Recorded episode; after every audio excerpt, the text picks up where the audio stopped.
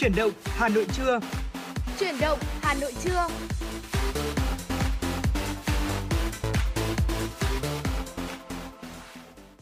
Xin chào quý vị và các bạn đang đến với chuyển động Hà Nội trưa. À, chúng tôi là Trọng Khương và Thúy Linh sẽ là những MC tiếp tục đồng hành với quý vị. À, chúng ta đã cùng đồng hành với nhau trong 60 phút của chuyển động Hà Nội sáng và trong chuyển động Hà Nội trưa với 120 phút, chúng tôi sẽ gửi đến quý vị những thông tin thời sự đáng chú ý cùng những nội dung mà chúng tôi đã chuẩn bị để chia sẻ với quý vị. Dạ vâng ạ, bên cạnh đó thì chúng tôi cũng mong muốn nhận được những thông tin chia sẻ đến từ quý vị thính giả hoặc là những tâm tư tình cảm hay là những món quà âm nhạc gửi tặng cho bạn bè người thân thông qua số hotline của chương trình là 024 3773 6688 hoặc là fanpage truyền động Hà Nội FM 96. Thùy Linh và Trọng Khương đã sẵn sàng trở thành cầu nối để có thể kết nối quý vị lại gần với nhau hơn, cho nên là quý vị hãy tương tác thật nhiều với chúng tôi nhé.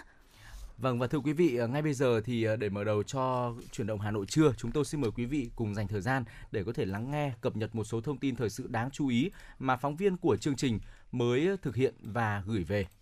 Vâng thưa quý vị, Bộ Lao động Thương binh và Xã hội đang xây dựng dự thảo quyết định hỗ trợ tiền thuê nhà trọ cho người lao động và sớm hoàn thành trong tháng 2 năm 2022. Trước đó thì tại công điện số 126 CDTTG ngày 12 tháng 2 năm 2022 về việc đôn đốc triển khai quyết liệt hiệu quả chương trình phục hồi và phát triển kinh tế xã hội, đẩy nhanh tiến độ giải ngân vốn đầu tư công. Thủ tướng Chính phủ giao Bộ Lao động Thương binh và Xã hội trong quý 1 năm 2022 trình Thủ tướng Chính phủ ban hành quyết định về việc hỗ trợ tiền thuê nhà cho người lao động có quan hệ lao động đang ở thuê ở trọ, làm việc trong các khu công nghiệp, khu chế xuất, khu vực kinh tế trọng điểm. Bộ trưởng Bộ Lao động Thương binh và Xã hội Đào Ngọc Dung cũng thông tin sẽ trình với chính phủ báo cáo với Thường vụ Quốc hội thông qua việc tiến hành giải ngân 6.600 tỷ đồng hỗ trợ người lao động cũng như chính sách cho vay phục hồi sản xuất. Thưa quý vị, Bộ Giao thông Vận tải vừa có văn bản yêu cầu Tổng cục Đường bộ Việt Nam và các cục quản lý chuyên ngành thuộc Bộ triển khai công tác điều hành giá năm 2022 theo văn bản số 882 ngày 10 tháng 2 năm 2022 của Văn phòng Chính phủ. Theo đó, Bộ Giao thông Vận tải yêu cầu các cơ quan đơn vị đánh giá, sửa đổi, hoàn thiện thể chế pháp luật về giá để bảo đảm tính thống nhất, đồng bộ, khắc phục những khó khăn vướng mắc trong thực hiện. Đồng thời chủ động ra soát các quy định pháp luật về giá và thẩm định giá tại pháp luật chuyên ngành trước khi ban hành, bảo đảm không có quy định trồng chéo, mâu thuẫn với luật giá. Theo dõi sát diễn biến cung cầu giá cả thị trường các mặt hàng quan trọng, thiết yếu thuộc lĩnh vực quản lý để có biện pháp điều hành bình ổn giá, chủ động gỡ khó cho sản xuất kinh doanh và lưu thông phân phối hàng hóa, đáp ứng kịp thời nhu cầu tiêu dùng của người dân. Thưa quý vị, Bộ trưởng Bộ Xây dựng Nguyễn Thanh Nghị cho biết, Bộ sẽ sớm hoàn thiện hồ sơ đề nghị xây dựng luật nhà ở sửa đổi và luật kinh doanh bất động sản sửa đổi theo chỉ đạo của Thủ tướng Chính phủ.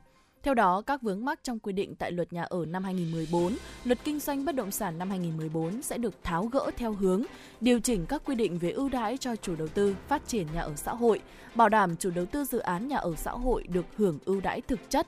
Việc bổ sung quy định về tài chính phát triển nhà ở xã hội cũng theo hướng quản lý chặt chẽ, đúng quy định pháp luật và sử dụng hợp lý, hiệu quả nguồn lực từ quỹ đất 20% dành cho nhà ở xã hội trong dự án đầu tư xây dựng nhà ở thương mại tại các vị trí không phù hợp để đưa vào quỹ phát triển nhà ở xã hội bổ sung quy định trách nhiệm cụ thể của các địa phương trong việc thực hiện quy hoạch, bồi thường giải phóng mặt bằng và bố trí đủ quỹ đất xây dựng nhà ở xã hội, tổ chức lựa chọn đơn vị đủ năng lực để thực hiện.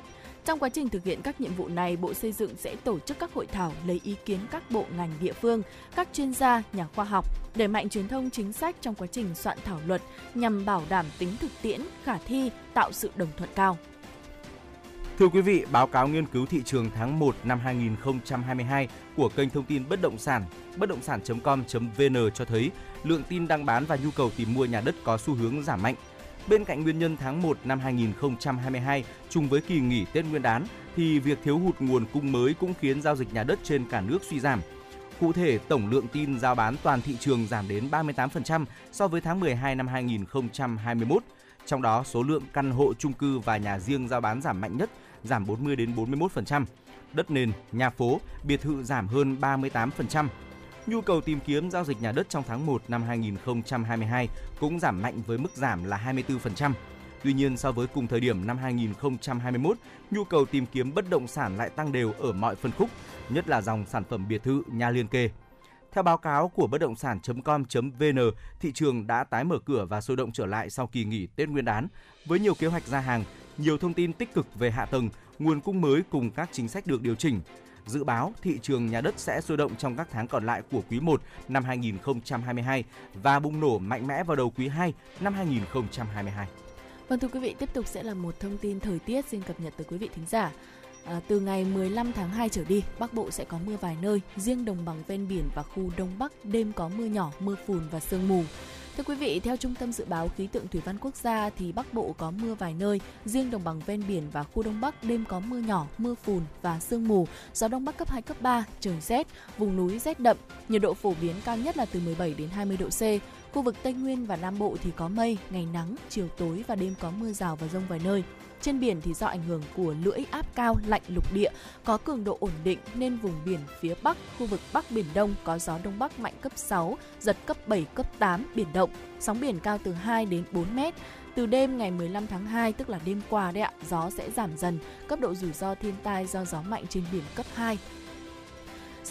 Dự báo chi tiết các khu vực thì ở phía Tây Bắc Bộ, thời tiết có mây, có mưa vài nơi, sáng sớm có sương mù, trưa chiều trời nắng, gió nhẹ, trời rét, có nơi rét đậm, nhiệt độ thấp nhất là từ 13 đến 16 độ C, có nơi dưới 11 độ C và cao nhất là từ 18 đến 21 độ C. Riêng khu Tây Bắc thì nhiệt độ dao động từ 24 đến 27 độ C.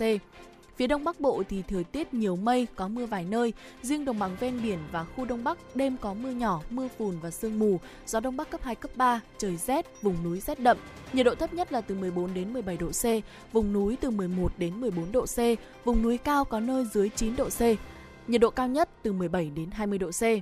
Thủ đô Hà Nội thì trời nhiều mây, có mưa nhỏ vài nơi, đêm có sương mù và sương mù nhẹ, gió đông bắc cấp 2 cấp 3, trời rét, nhiệt độ thấp nhất từ 15 đến 17 độ C, cao nhất từ 18 đến 20 độ C. Các tỉnh từ Thanh Hóa đến Thừa Thiên Huế, thời tiết nhiều mây, phía Bắc có mưa vài nơi, phía Nam có mưa, mưa rào, gió Bắc đến Tây Bắc cấp 2, cấp 3, trời rét, nhiệt độ thấp nhất từ 15 đến 18 độ C, cao nhất từ 18 đến 21 độ C, phía Nam có nơi trên 21 độ C. Các tỉnh thành phố từ Đà Nẵng đến Bình Thuận, phía Bắc nhiều mây, có mưa, mưa rào rải rác. Phía Nam có mây, ngày nắng, chiều tối và đêm có mưa rào và rông vài nơi. Gió Đông Bắc cấp 2, cấp 3, nhiệt độ thấp nhất từ 21 đến 23 độ C. Phía Nam từ 23 đến 26 độ C. Cao nhất ở phía Bắc là 24 đến 27 độ C.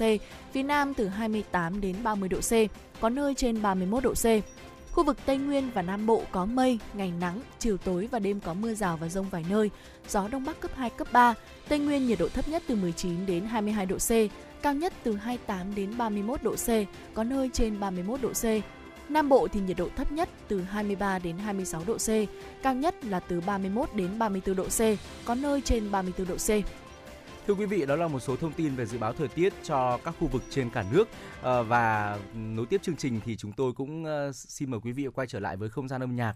Bên cạnh ờ, những thông tin thời sự được cập nhật cùng những nội dung mà chúng tôi chuẩn bị để chia sẻ với quý vị thì còn có những ca khúc là những yêu cầu đến từ quý vị thính giả.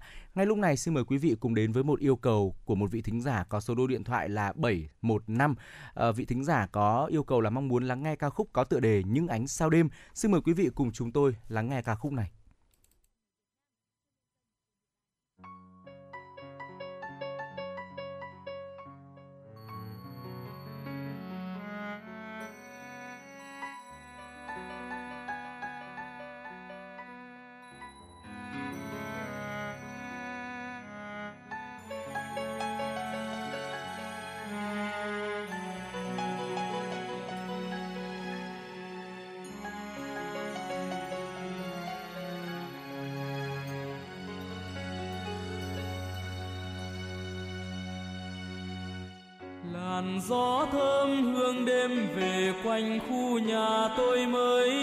Sông chiều qua. Tôi đứng trên tầng gác thật cao nhìn ra chân trời xa xa. Từ bao mái nhà đèn hoa sáng ngời bầu trời thêm vào muôn vì sao sáng. Tôi ngắm bao gia đình lửa ấm tình yêu, nghe máu trong tim hòa niềm lâng lâng lời ca. Em ơi, anh còn đi xây nhiều nhà khắp nơi, nhiều tổ ấm sông vui tình lứa đôi. Lòng anh những thấy càng thương nhớ em, dù xa nhau trọn ngày đêm, anh càng yêu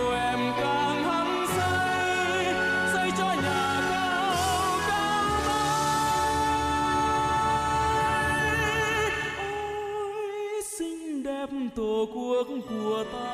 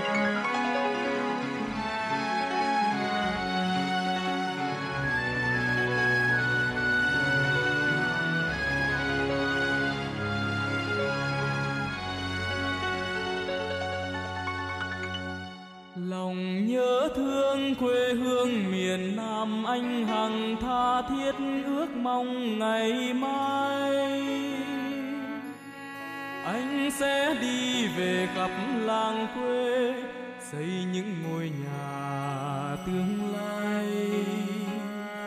Dòng sông mát xanh chảy quanh phố phường, và nhiều công trường xây niềm vui mới. Khi bóng đêm trở về, rực ánh đèn lên, anh thấy như muôn ngàn vì sao thêu trong đêm tối.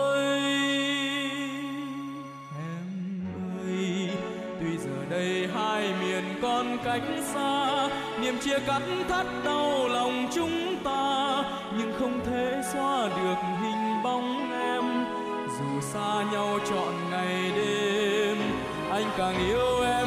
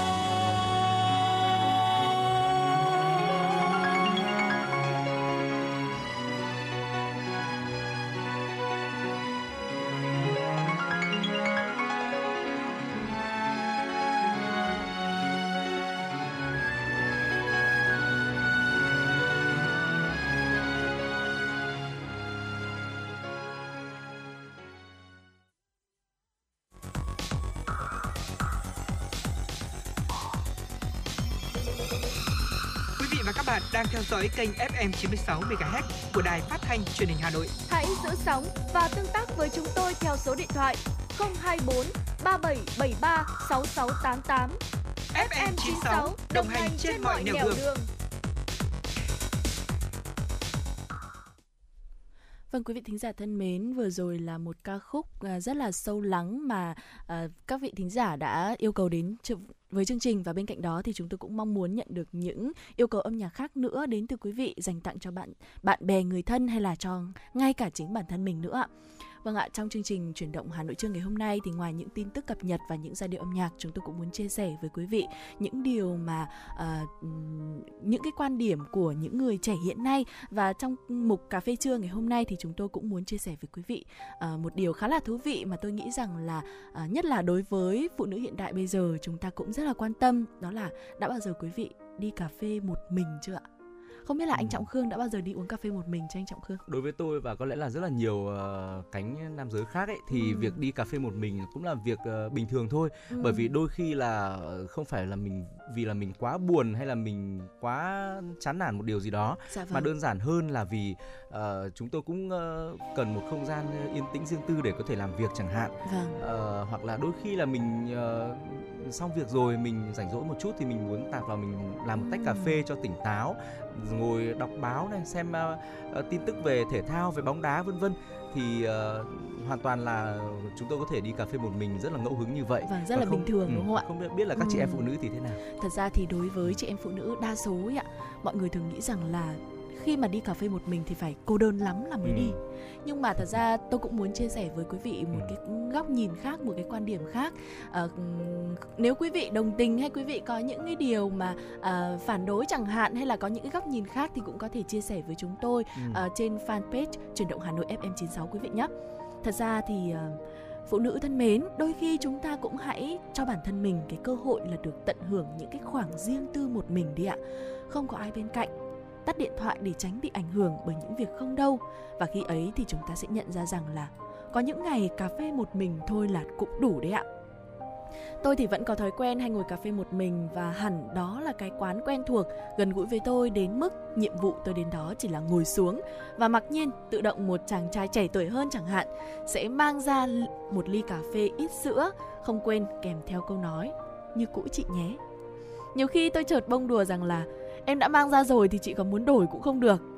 Nói thì nói vui vậy chứ tôi chưa bao giờ có ý định là muốn thay đổi cái thức uống có phần quen thuộc đến nỗi nhiều khi tôi không tìm ra được thức uống nào để thay thế nó. Và quý vị thân mến đây cũng là một trong những cái chia sẻ của một vị thính giả đã gửi tin nhắn về cho chúng tôi đấy ạ. Và ngày hôm nay hy vọng rằng là với những cái chia sẻ này thì quý vị cũng sẽ có thêm những cái góc nhìn nhiều hơn vâng. về quan điểm cà phê một mình và mời quý vị hãy cùng tiếp tục lắng nghe những ờ, chia sẻ của vị nữ thính giả này để xem rằng là ờ, những quan điểm và góc nhìn của chị ấy có có có phù hợp với cuộc sống hiện đại không và quý vị có thể đồng cảm được không. Xin mời quý vị cùng lắng nghe tiếp ạ. Cà phê một mình với nhiều người đây hẳn là một việc điên rồ. Bằng chứng là khi tôi kể với cô của mình về thói quen ấy thì chỉ nhận lại một ánh nhìn, một ánh mắt kinh ngạc cùng câu nói giễu cợt, ế quá đâm ra tự kỷ à Tôi không giận cô bạn ấy hay là ngồi phân bua giải thích quá nhiều bởi vì mỗi một người thì có một quan điểm khác nhau về cách thưởng thức cuộc sống. Nhưng tôi chỉ muốn chúng ta nên thử cho mình cái cơ hội được một mình tại quán cà phê để biết cảm giác đó là gì. Cô đơn, nhạt nhẽo hay thi vị và vô cùng lãng mạn đây. Đối với tôi, phụ nữ có quyền trải nghiệm mọi cung bậc cảm xúc trên đời này với một cái nhìn tích cực, luôn sẵn sàng khám phá bản thân mình ngay cả khi người ta cho rằng đó là hành động mang tính phi lý hay thiếu thực tế. Riêng tôi thì tôi rút ra được nhiều thứ vô cùng giá trị khi cà phê một mình như sau. Tôi có thời gian để hiểu được bản thân mình nhiều hơn khi tự chiêm nghiệm lại những gì đã trải qua với mình, từ đó rút ra những bài học ý nghĩa và hoàn thiện lại nếu bản thân còn nhiều sai sót.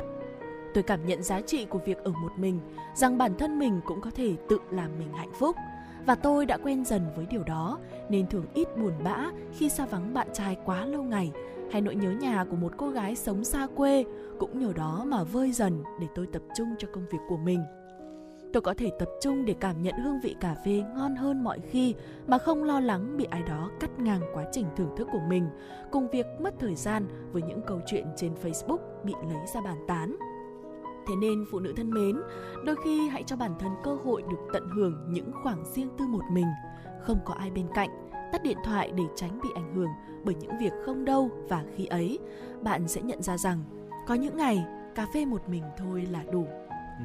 Vâng thưa quý vị, đó là một góc nhìn mà của vị thính giả đã gửi về cho chương trình. Ừ. Không biết là khi nghe những cái tâm sự những cái chia sẻ này thì quý vị có những cảm xúc cảm nhận như thế nào thì cũng ừ. hãy chia sẻ với chúng tôi và đối với riêng bản thân thùy linh thì thùy linh thấy là uh, khi đôi khi cà phê một mình không hẳn là chúng ta đã vì chúng ta quá cô đơn đâu ừ. uh, cà phê một mình cũng thú vị mà đúng ừ, không ạ chính xác là như vâng. vậy uh, qua những chia sẻ của vị nữ thính giả này thì trọng cương nhận ra một điều rằng là đối với cánh đàn ông thì khi mà đi ngồi cà phê ừ. uống trà ngồi quán pha sáng một mình ấy thì dạ. là thường dành nhiều trí óc rồi thì là suy nghĩ của mình dành cho công việc. Dạ vâng. rồi thì là cho những uh, ý tưởng kinh doanh ấp ủ mình muốn uh, ngồi mình uh, tính toán.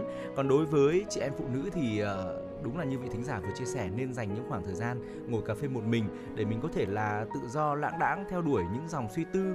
Mà đôi khi ngồi với bạn bè người thân thì mình không có thời gian để suy nghĩ rồi nhiều khi là ngồi cà phê một mình thì chị em phụ nữ cũng có thời gian để mình ngẫm nghĩ lại về cuộc sống của mình về mọi thứ diễn ra xung quanh mình để có thể là ngày càng hoàn hoàn thiện bản thân mình hơn để là xem rằng là mình đã đối xử ờ, với mọi người như thế nào ừ. rằng là cuộc sống của mình đã trở nên tốt đẹp chưa và dạ từ đó vâng. thì mình cũng có thể dần dần hoàn thiện bản thân mình trọng cương nghĩ rằng là mỗi người có thể dành ra uh, những phút giây một mình như thế để suy ngẫm lại cuộc đời thì cũng là một điều rất là tuyệt. Dạ vâng ạ. Vậy thì không có lý do gì mà chúng ta không ừ. gửi tặng vị nữ thính giả này một à, giai điệu âm nhạc được không ừ. anh Trọng Khương? Chắc chắn rồi ạ. Và xin mời quý vị cùng chúng tôi đến với giọng ca của nam ca sĩ Đan Trường qua ca khúc có tựa đề Như khúc tình ca.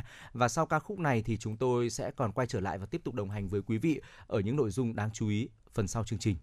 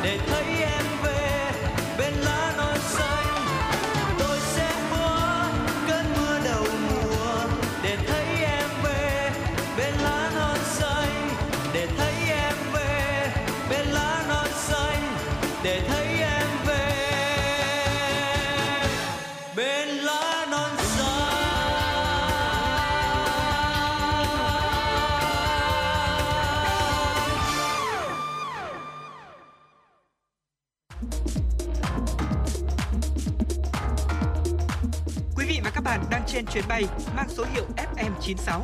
Hãy thư giãn, chúng tôi sẽ cùng bạn trên mọi cung đường. Hãy giữ sóng và tương tác với chúng tôi theo số điện thoại 024 3773 6688.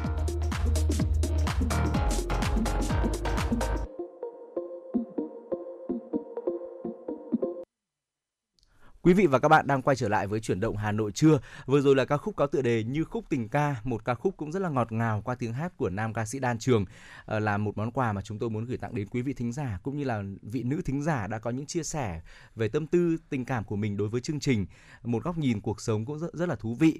Còn bây giờ quay trở lại với những nội dung trong ờ, chương trình của chúng tôi sẽ là những thông tin thời sự đáng chú ý mà phóng viên mới cập nhật tổng hợp gửi về cho chương trình. Thưa quý vị, theo Sở Nông nghiệp và Phát triển Nông thôn Hà Nội, các địa phương đang đẩy mạnh sản xuất và tiêu thụ chè an toàn, áp dụng tiến bộ kỹ thuật, đưa cơ giới vào sản xuất, chế biến chè như máy đốn tỉa, máy thu lái, máy phun thuốc bảo vệ thực vật, máy sao chè, xây dựng mô hình ứng dụng tiến bộ kỹ thuật đồng bộ về giống và hệ thống tưới tiết kiệm trong sản xuất chè. Đến nay, toàn thành phố có 356 ha chè sản xuất chè ứng dụng công nghệ cao, chiếm tỷ lệ 10,2% diện tích. Trong đó, 30 ha ứng dụng đồng bộ công nghệ cao, 186 ha sử dụng giống mới, giá trị và chất lượng cao, 90 ha sử dụng phân bón sinh học, hữu cơ, thuốc thảo dược, 30 ha ứng dụng công nghệ tưới tiết kiệm. Theo đánh giá của ngành nông nghiệp thủ đô, các mô hình trồng chè ứng dụng công nghệ cao cho hiệu quả kinh tế gấp 2 đến 3 lần so với phương pháp truyền thống. Cùng với đó, các ngành chức năng thuận lợi hơn trong công tác kiểm soát chất lượng, nguồn gốc sản phẩm chè. Thưa quý vị, ngày hôm nay 16 tháng 2, tức là ngày 16 tháng riêng năm nhâm dần, hơn 4.300 công dân Hà Nội lên đường nhập ngũ thực hiện nghĩa vụ quân sự và nghĩa vụ công an nhân dân. Năm nay, Hà Nội có hơn 4.300 công dân nhập ngũ, trong đó có 3.500 công dân thực hiện nghĩa vụ quân sự và hơn 800 công dân thực hiện nghĩa vụ công an nhân dân. Theo thông tin từ Hội đồng Nghĩa vụ Quân sự thành phố, 100% công công dân trong danh sách chốt quân số nhập ngũ, cả chính thức và dự phòng, đều được tiêm ít nhất là hai mũi vaccine phòng COVID-19 theo quy định. Qua quá trình tuyển chọn, công dân đạt sức khỏe đủ điều kiện nhập ngũ là 62,6% so với số công dân đi khám. Một số địa phương có tỷ lệ cao là Trương Mỹ 80,9%, Thạch Thất 77,9%, Hà Đông 75,9%, Gia Lâm 74,3%, Hoàn Kiếm 71,5%. Có từ 25 đến 30% công dân có trình độ đại học cao đẳng, trung học chuyên nghiệp. Để bảo đảm an toàn phòng chống dịch COVID-19, các điểm giao nhận quân tại 30 quận huyện thị xã đã được phun khử khuẩn, bố trí bàn đón tiếp, đo nhiệt độ, phát khẩu trang cho công dân nhập ngũ và người nhà đưa tiễn, bảo đảm các quy định phòng chống dịch. Thực hiện chỉ đạo của Bộ Quốc phòng, buổi giao nhận quân năm nay sẽ diễn ra nhanh gọn theo đúng quy định, thời gian không quá 20 phút. Thưa quý vị, Bộ Tư pháp vừa ban hành thông tư quy định chi tiết một số điều và biện pháp thi hành nghị định của chính phủ quy định về cơ sở dữ liệu hộ tịch điện tử, đăng ký hộ tịch trực tuyến. Thông tư có hiệu lực từ ngày 18 tháng 2 năm 2022. Theo thông tư, có thể sử dụng bản điện tử giấy khai sinh, giấy chứng nhận kết hôn để thực hiện các thủ tục hành chính thay cho bản giấy. Thông tư nêu rõ giá trị pháp lý của bản điện tử giấy tờ hộ tịch được thực hiện theo quy định tại khoản 6 điều 12, Nghị định 87 và hướng dẫn sau.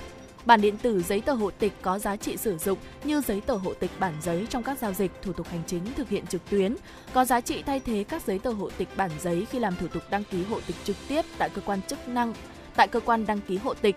Mã QR trên bản điện tử giấy tờ hộ tịch là địa chỉ internet dẫn tới dữ liệu, định dạng hình ảnh của giấy tờ hộ tịch tương ứng trong cơ sở dữ liệu hộ tịch điện tử, có giá trị cung cấp thông tin về tính chính xác, hợp lệ, các thông tin chi tiết của giấy tờ hộ tịch trong cơ sở dữ liệu hộ tịch điện tử.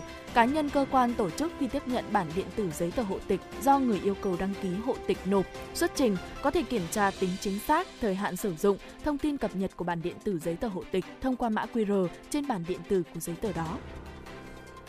Chiều ngày 15 tháng 2 tại Hà Nội, Kiểm toán Nhà nước tổ chức hội nghị công bố quyết định kiểm toán chuyên đề về việc huy động, quản lý sử dụng các nguồn lực phục vụ công tác phòng chống dịch COVID-19 và các chính sách hỗ trợ. Đây là cuộc kiểm toán trọng điểm trong kế hoạch kiểm toán năm 2020 và phục vụ việc tham gia của Kiểm toán Nhà nước và hoạt động giám sát của Quốc hội. Kiểm toán Nhà nước sẽ tiến hành kiểm toán tại 9 bộ, cơ quan trung ương, Bộ Quốc phòng, Bộ Công an, Bộ Tài chính, Bộ Y tế, Bộ Lao động Thương binh và Xã hội, Tổng Liên đoàn Lao động Việt Nam, Ủy ban Trung ương Mặt trận Tổ quốc Việt Nam, Ngân hàng Nhà nước Việt Nam và Bảo hiểm xã hội Việt Nam cùng với 32 địa phương. Nội dung kiểm toán đập, uh, tập trung vào việc tham mưu, ban hành các văn bản chính sách liên quan đến công tác phòng chống dịch, công tác chỉ đạo điều hành phối hợp, hướng dẫn, kiểm tra, giám sát và tổng kết đánh giá việc thực hiện các chỉ đạo, nghị quyết của Quốc hội, Chính phủ, Ban chỉ đạo quốc gia phòng chống dịch COVID-19, việc huy động, quản lý, sử dụng các nguồn lực phục vụ công tác phòng chống dịch và các chính sách hỗ trợ Thời kỳ được kiểm toán là năm 2020, năm 2021 và các thời kỳ trước sau có liên quan. Thời hạn kiểm toán từ ngày 16 tháng 2 đến 31 tháng 3 năm 2022. Thưa quý vị, hàng chục hecta rừng đặc dụng tại Đắk Lắk, Lâm Đồng bị phá để làm đường khi chưa được phép. Đây là tình trạng đang diễn ra tại dự án đường Trường Sơn Đông, đoạn đi qua hai tỉnh Đắk Lắk và Lâm Đồng. Dự án này có tổng chiều dài là 657 km do Ban Quản lý Dự án 46 làm chủ đầu tư, bắt đầu từ Quảng Nam chạy qua Tây Nguyên.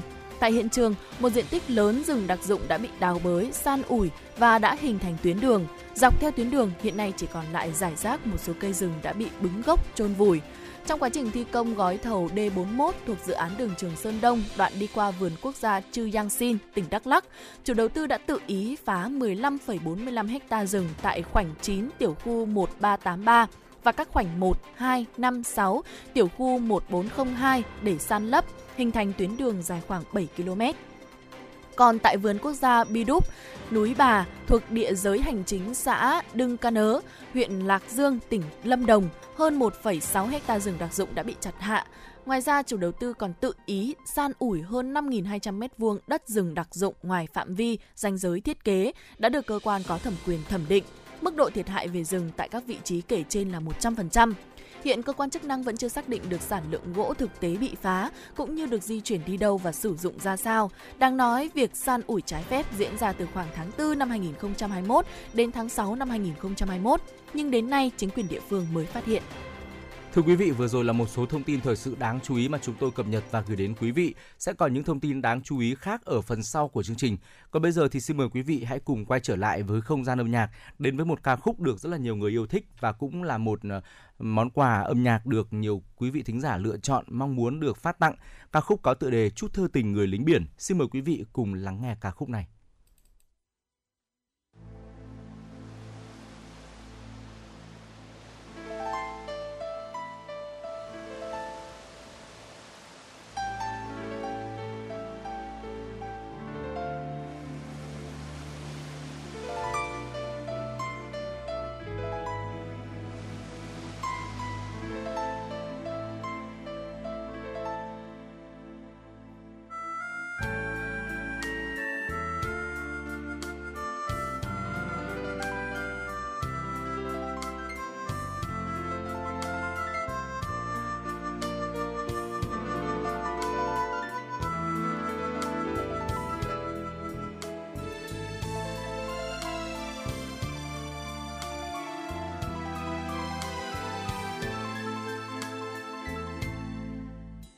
Chia tay, anh dạo trên bến cạn.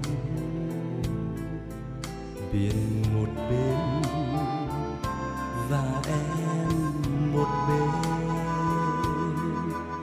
Biển ồn ào, em lại dịu êm. Anh như con tàu lắng sóng từ hai phía.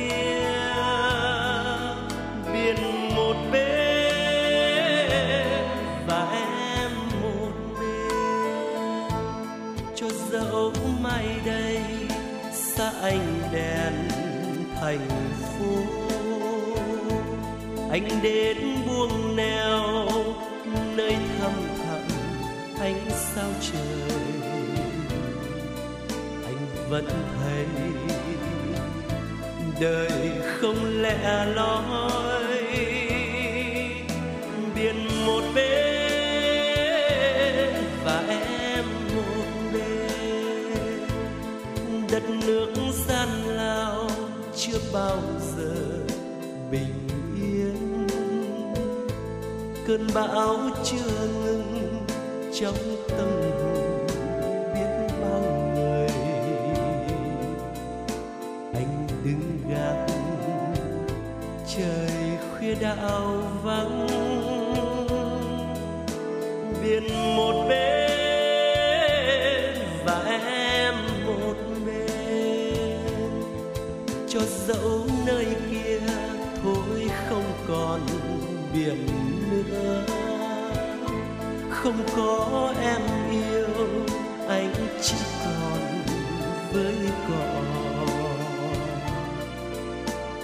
dẫu thế thì anh vẫn nhớ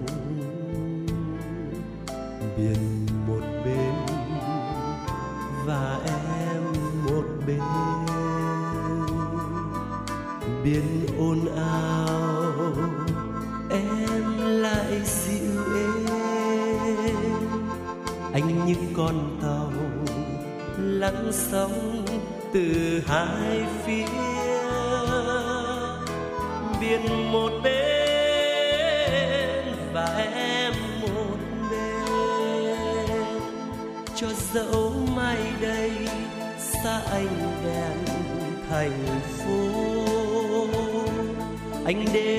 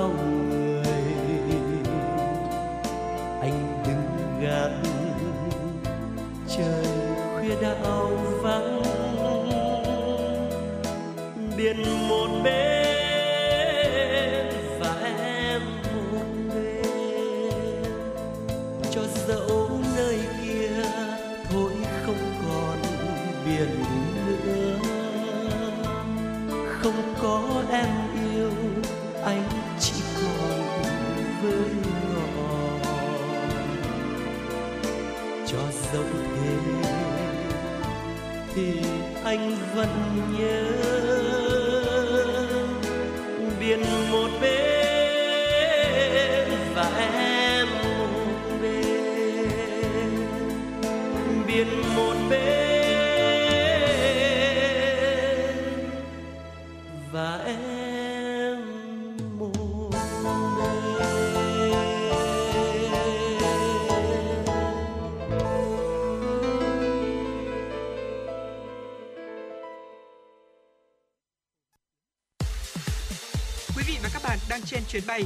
số hiệu FM96.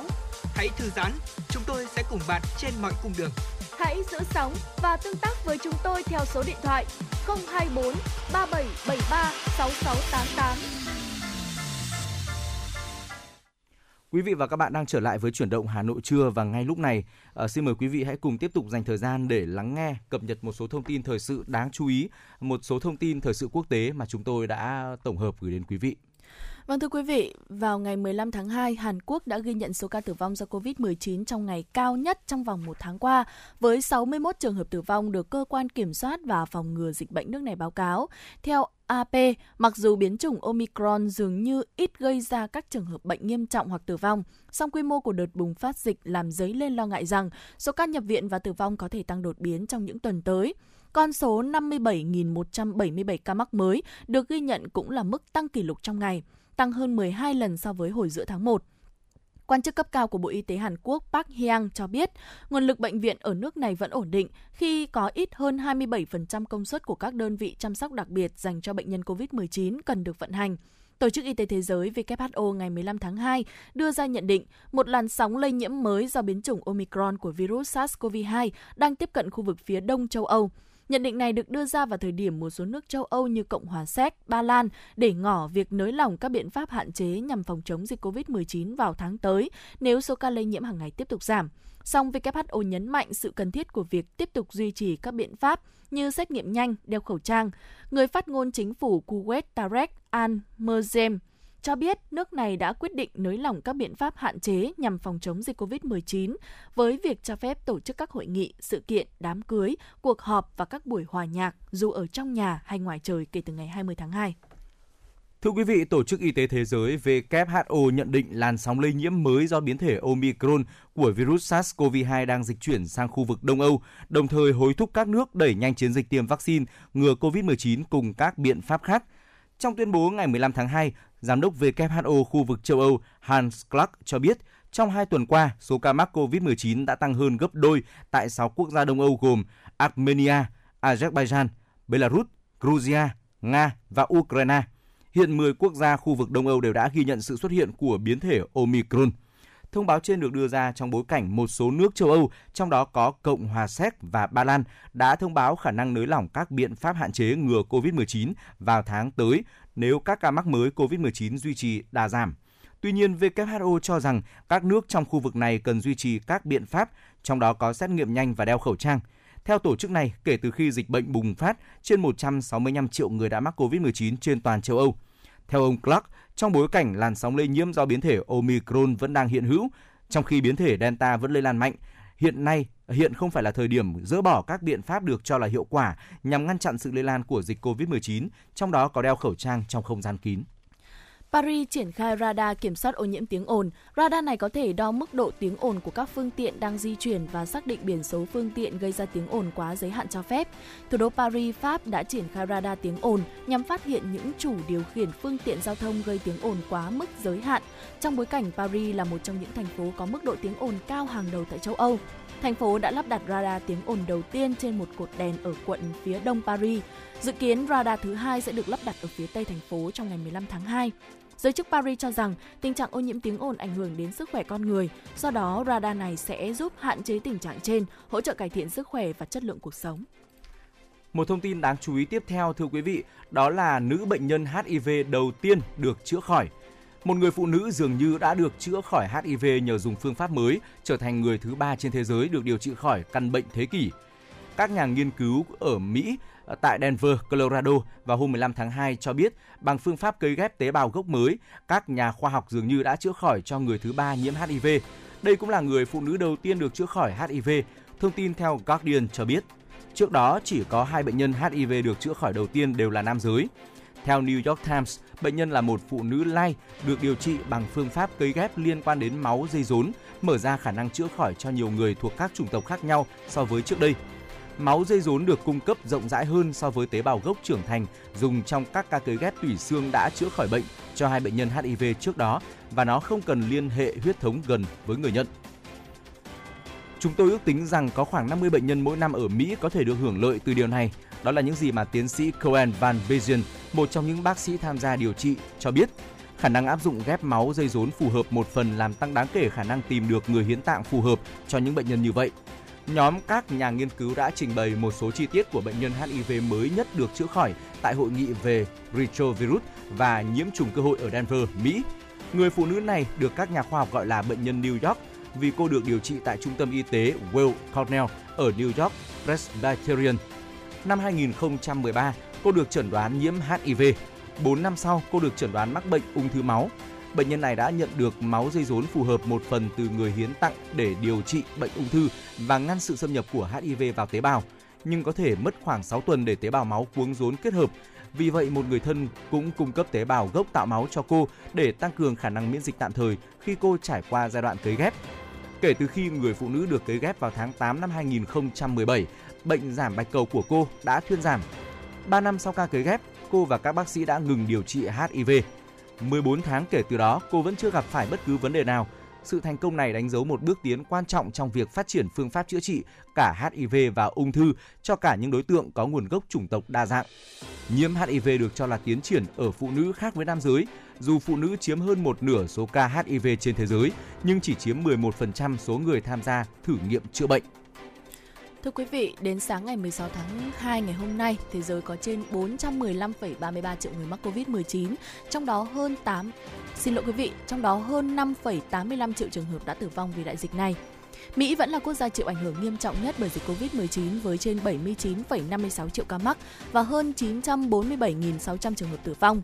Trong ngày qua, Mỹ ghi nhận thêm hơn 41.400 người nhiễm virus SARS-CoV-2. Chính quyền thành phố New York, Mỹ thông báo đã sa thải hơn 1.400 nhân viên công vụ của bang vì không tuân thủ quy định bắt buộc tiêm vaccine ngừa COVID-19. Theo khuyến cáo của Trung tâm Kiểm soát và Phòng ngừa Dịch bệnh CDC Mỹ, công dân Mỹ không nên đi du lịch đến 6 quốc gia và vùng lãnh thổ, trong đó có Hàn Quốc, Azerbaijan và Belarus do dịch COVID-19 đang lan rộng tại đây. Bộ Ngoại giao Mỹ đã nâng xếp hạng tư vấn du lịch của mình trong ngày 14 tháng 2 cho Hàn Quốc, Indonesia và Azerbaijan lên cấp độ 4 là không nên đi du lịch. Tại tâm dịch Covid-19 lớn thứ hai thế giới là Ấn Độ và ngày 15 tháng 2 thì nước này ghi nhận tổng cộng trên 42,69 triệu người mắc Covid-19, bao gồm hơn 509.300 trường hợp bị thiệt mạng vì Covid-19 tại quốc gia Nam Á này. Brazil hiện là điểm nóng dịch bệnh lớn thứ ba thế giới với hơn 638.900 bệnh nhân COVID-19 không qua khỏi trong tổng số trên 27,54 triệu người nhiễm bệnh ở quốc gia này. Tổ chức Y tế Thế giới WHO nhận định làn sóng lây nhiễm mới do biến thể Omicron của virus SARS-CoV-2 đang dịch chuyển sang khu vực Đông Âu, đồng thời hối thúc các nước đẩy nhanh chiến dịch tiêm vaccine ngừa COVID-19 cùng các biện pháp khác. Trong tuyên bố vào ngày 15 tháng 2, Giám đốc WHO khu vực châu Âu Hans Kluck cho biết trong hai tuần qua, số ca mắc COVID-19 đã tăng hơn gấp đôi tại 6 quốc gia Đông Âu. Hiện 10 quốc gia khu vực Đông Âu đều đã ghi nhận sự xuất hiện của biến thể Omicron. Thông báo trên được đưa ra trong bối cảnh một số nước châu Âu, trong đó có Cộng hòa Séc và Ba Lan, đã thông báo khả năng nới lỏng các biện pháp hạn chế ngừa COVID-19 vào tháng 3 tới nếu ca mắc COVID-19 duy trì đà giảm. Thưa quý vị, đó là một số thông tin đáng chú ý mà chúng tôi đã cập nhật và gửi đến quý vị. Còn bây giờ thì xin mời quý vị quay trở lại với giai điệu âm nhạc. Mời quý vị cùng lắng nghe ca khúc rất ngọt ngào có tựa đề Gửi em ở cuối sông Hồng.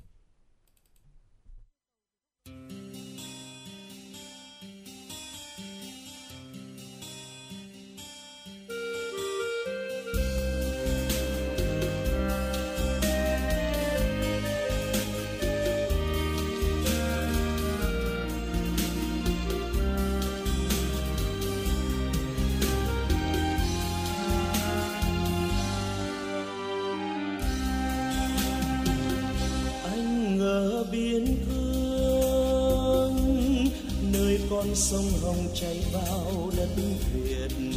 Ở trên anh mùa này con nước, lắng phù sa in bóng đôi bờ.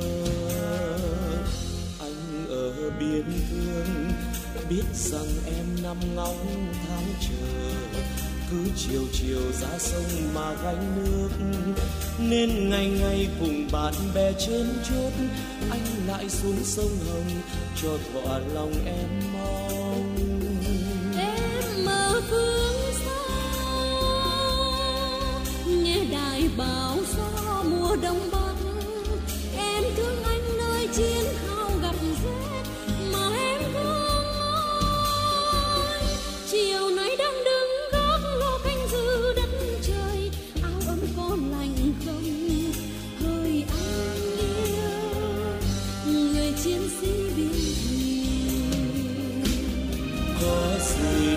tấm lòng người chiến sĩ có tình yêu bốn mùa xưa hiếm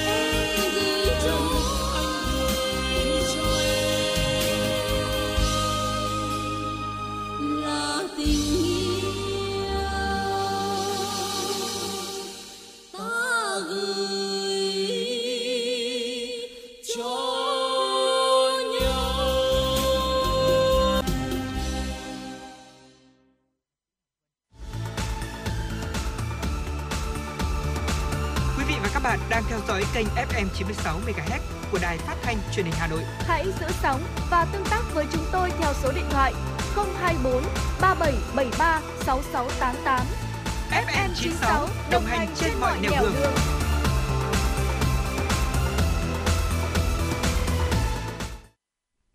Quý vị thính giả thân mến, quay trở lại với chương trình truyền động Hà Nội trưa cùng với Thùy Linh và Trọng Khương ngày hôm nay thì chúng tôi tiếp tục sẽ gửi tới quý vị những chủ đề thú vị sau. Vừa rồi thì chúng ta cũng đã đọc một à, tâm sự tình cảm của một thính giả nữ gửi về cho chương trình về việc là phụ nữ thì có nên đi cà phê một mình hay không đúng không ạ? Vậy thì à, bây giờ chúng tôi cũng sẽ xin được chia sẻ với quý vị thính giả một số những cái nguyên tắc vàng dành cho người phụ nữ hiện đại ạ. Ừ. À, thưa quý vị, à, thực sự thì để th- trở thành một người thành công và có nhiều hạnh phúc thì chúng ta cũng cần phải có phải biết nắm bắt rất là nhiều những cái nguyên tắc và cần phải học rất là nhiều. Dạ vâng. À, và đầu, điều đầu tiên mà chúng tôi muốn chia sẻ với quý vị, đặc biệt là quý vị thính giả nữ, đó là à, chúng ta không nên để bản thân mất hết niềm tin vào ờ, đàn ông chỉ vì một Ừ. lần mình lỡ dở. Ờ, đàn ông tốt thì ờ, không thiếu, cũng như là phụ nữ cũng vậy thôi. Ờ, chúng ta sẽ không thiếu những người tốt đâu. Chỉ có là chúng ta không may mắn khi mà chúng ta gặp phải một người không đối xử tốt với mình Đúng vậy. và đó chỉ là một thiểu số rất rất là nhỏ thôi và không nên mất niềm tin vào cuộc sống và tình yêu mà chúng ta hãy tiếp tục cho bản thân nhiều cơ hội hơn để khám phá về cuộc sống cũng như là về tình yêu sau này nhé. Dạ vâng, chính xác là như vậy. Thùy Linh cũng rất là đồng ý với cái quan điểm này bởi vì rằng là chúng ta cứ tiếp tục sống và tiếp tục làm theo những điều mà à, con tim mình mách bảo đi biết Ừ. đâu mình may mắn sẽ đến với mình đúng không ạ? Vâng, và cái nguyên tắc thứ hai đó là chúng ta hãy chấp nhận yêu. Khi mà chúng ta đã chấp nhận yêu rồi đó là chấp nhận mọi thứ ở đối phương. Hãy tỉnh táo, đừng oán trách, từ bỏ đúng lúc dù có đau đớn và hãy tìm cho mình một con đường khác để hạnh phúc hơn cái này có thể nói là chúng ta biết à, biết nắm và biết buông đấy đúng không Ừ. ạ Ờ, khi mà chúng ta cảm thấy rằng là người đó đối đối phương không còn thuộc về mình nữa thì chúng ta cũng không nên cố chấp để ờ, bắt buộc phải ở bên nhau chúng ta hãy biết buông bỏ những thứ không thuộc về mình để có thể tìm những cái con đường hạnh phúc khác hơn đến với mình đúng không ạ Chính xác là như vậy. Ờ, nguyên tắc tiếp theo là chúng ta không được cố chấp và cũng đừng níu kéo. Nếu mà một ai đó muốn đi, đặc biệt là ờ, người yêu hoặc là người Ừ. chồng của mình, ờ, của quý vị, nếu mà họ muốn đi rồi thì có lẽ là chúng ta cũng không thể giữ nổi đâu. Chính mà xác. hãy ờ, tự chuẩn bị cho mình một ờ, cuộc sống thật là đầy đủ. Hãy tự chuẩn bị cho mình để mình không gọi là bị rơi vào tình huống là mình chơi vơi khi mà nửa kia của mình rời đi. Dạ vâng ạ. Đột nhiên Thùy Linh nghĩ đến một cái câu mà khá là phù hợp và khá là hay bởi vì Ừ. trên mạng xã hội mọi người thường nói là đàn ông đàn ông tốt thì không cần Ừ. bạn quản, còn đàn ông tồi thì bạn muốn quản cũng không được. Ừ. Vâng. Vâng, có lẽ là nó cũng khá là đúng đúng không ạ? Khi mà họ đã muốn rời đi rồi thì có níu kéo như thế nào thì họ cũng cũng sẽ vẫn rời đi thôi. Ừ. Vâng, và một cái nguyên tắc nữa đó là nguyên tắc thứ tư, ờ, chúng ta hãy nên cân nhắc việc tha thứ cho người chồng ngoại tình hay không. Đàn ông phản bội một lần thì có thể sẽ có thêm rất nhiều lần khác. Đây là một cái quan điểm mà Thùy Linh nghĩ rằng là nhiều chị em phụ nữ nghĩ vậy. Ừ. Nhưng mà quý vị cũng hãy cân nhắc về cái điều này.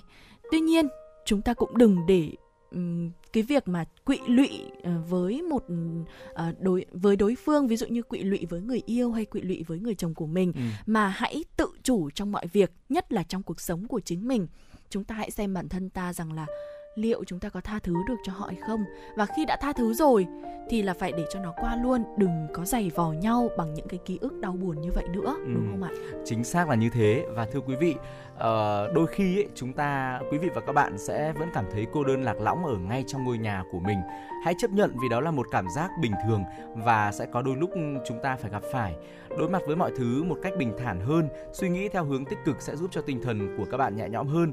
Uh, có lẽ rằng là với nhiều người thì uh, khi mà được yêu ấy thì uh, họ cảm thấy rằng là mình được uh, một, một nửa kia của mình bao bọc che chở rất là nhiều. Nên uh, khi bỗng dưng một thời điểm mình phải ở nhà một mình này bởi vì là chồng của mình còn bận công việc chẳng hạn thì uh, chúng ta cũng đừng nên cảm thấy quá buồn uh, phiền quá là bị lụy. Ừ. còn rất là nhiều những uh, công việc khác mà mình có thể nghĩ đến để mình có thể cảm thấy là tâm trạng mình giải tỏa hơn. Tích cực đúng không ừ, ạ? chính xác. Và cũng hãy nghĩ rằng là chồng của mình đi làm cũng vì là lo cho cuộc sống của chính chúng ta đúng không chính ạ? xác là như vậy. Và đặc biệt là quý vị hãy nên nhớ đặc biệt là chị em phụ nữ hãy nên nhớ rằng là không có gì tồi hơn khi mà chúng ta khiến bản thân mình trở thành một người phụ nữ sống lệ thuộc ạ. Ừ. dù là phụ nữ có thể không giàu nhưng mà nhất định là phải tự chủ về kinh tế và có thể nuôi được mình. Ừ. Điều này khá là quan trọng trong việc là có thể tự chủ trong mọi việc mà không phải lo lắng dựa dẫm vào bất cứ ai thì linh nghĩ rằng đây cũng là một cái nguyên tắc mà đối với phụ nữ hiện đại cũng rất là quan trọng đấy ạ ừ chính xác là như thế à, và thưa quý vị đừng bao giờ cho miễn phí cuộc đời mình cho ai cả sự yêu thương và quan tâm thì cần đến từ hai phía. Nếu chỉ cho đi mà không nhận lại điều tương tự thì liệu rằng mối quan hệ có được bền lâu không? À, có thể rằng là nhiều người nghĩ rằng mình uh, cho đi nhưng mà mình không mong muốn nhận lại. Nhưng mà ừ. trong khương nghĩ rằng là trong cuộc sống thì mọi thứ đều cần phải cân bằng. Vậy, khi mà cân bằng thì chúng ta sẽ không phải nhận lấy những đau khổ về sau mà chúng ta có thể giữ được sự hạnh phúc lâu dài. Dạ vâng ạ. Và chúc tất cả quý vị đặc biệt là với chị em phụ nữ sẽ tìm được những người đàn ông mà phù hợp nhất với mình. Uh, thì Linh nghĩ rằng là lựa chọn một người đàn ông không cần phải quá giàu về tiền bạc, nhưng mà nhất định là phải giàu về mặt tình cảm và lòng vị tha. Ừ chính xác là như thế. Và thưa quý vị đó là những điều mà những người làm chương trình chúng tôi muốn được chia sẻ với quý vị. Hy vọng rằng là sẽ góp một góc nhìn cho quý vị để chúng ta có thể là có một kênh tham khảo. À, biết đâu rằng là khi mà chúng ta áp dụng những điều này thì mình sẽ cuộc sống của mình sẽ trở nên hạnh phúc hơn thì sao đúng không ạ? Ừ. còn bây giờ thì hãy quay trở lại với không gian âm nhạc. Mời quý vị cùng lắng nghe ca khúc có tựa đề thành phố tình yêu và nỗi nhớ. Trọng khương cùng thùy linh sẽ còn quay trở lại và đồng hành với quý vị trong 60 phút tiếp theo của chương trình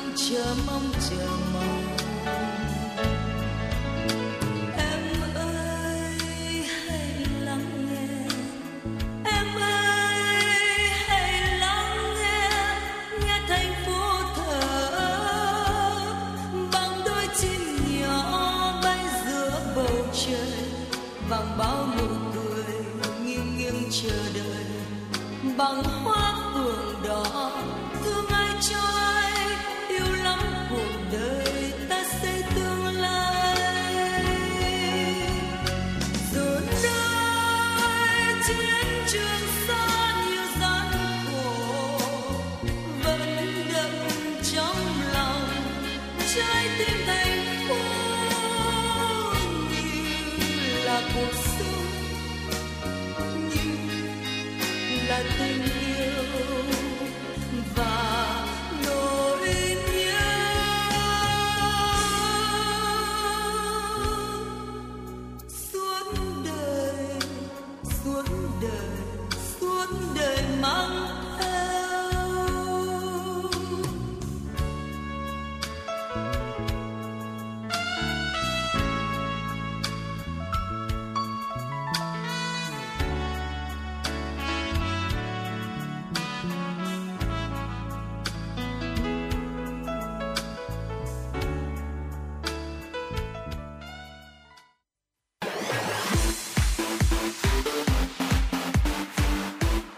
Chuyển động Hà Nội trưa. Chuyển động Hà Nội trưa.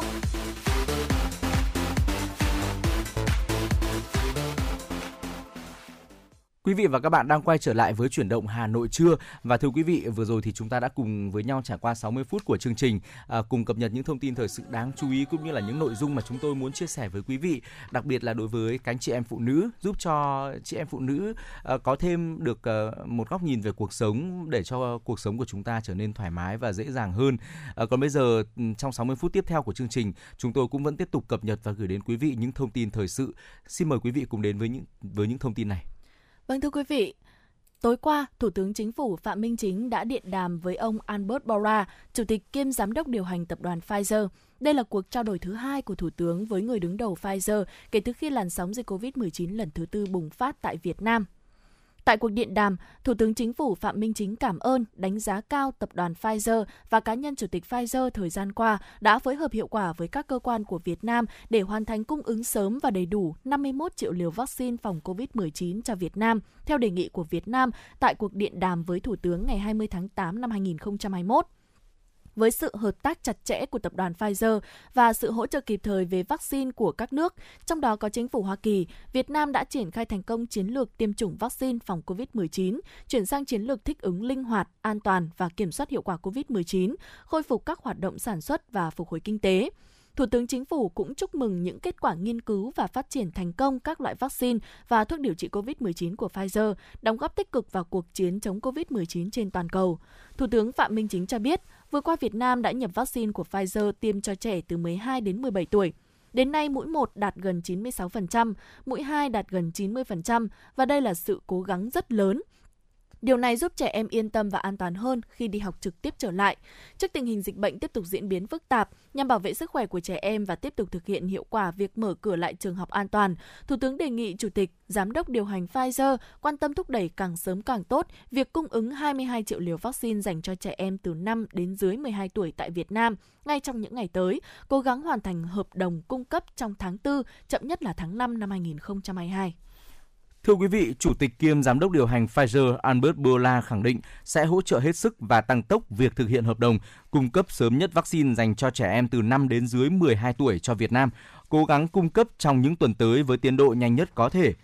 Ông Albert Bourla cũng cho biết Pfizer có thể hợp tác với Việt Nam trong chuyển giao công nghệ sản xuất thuốc điều trị COVID-19.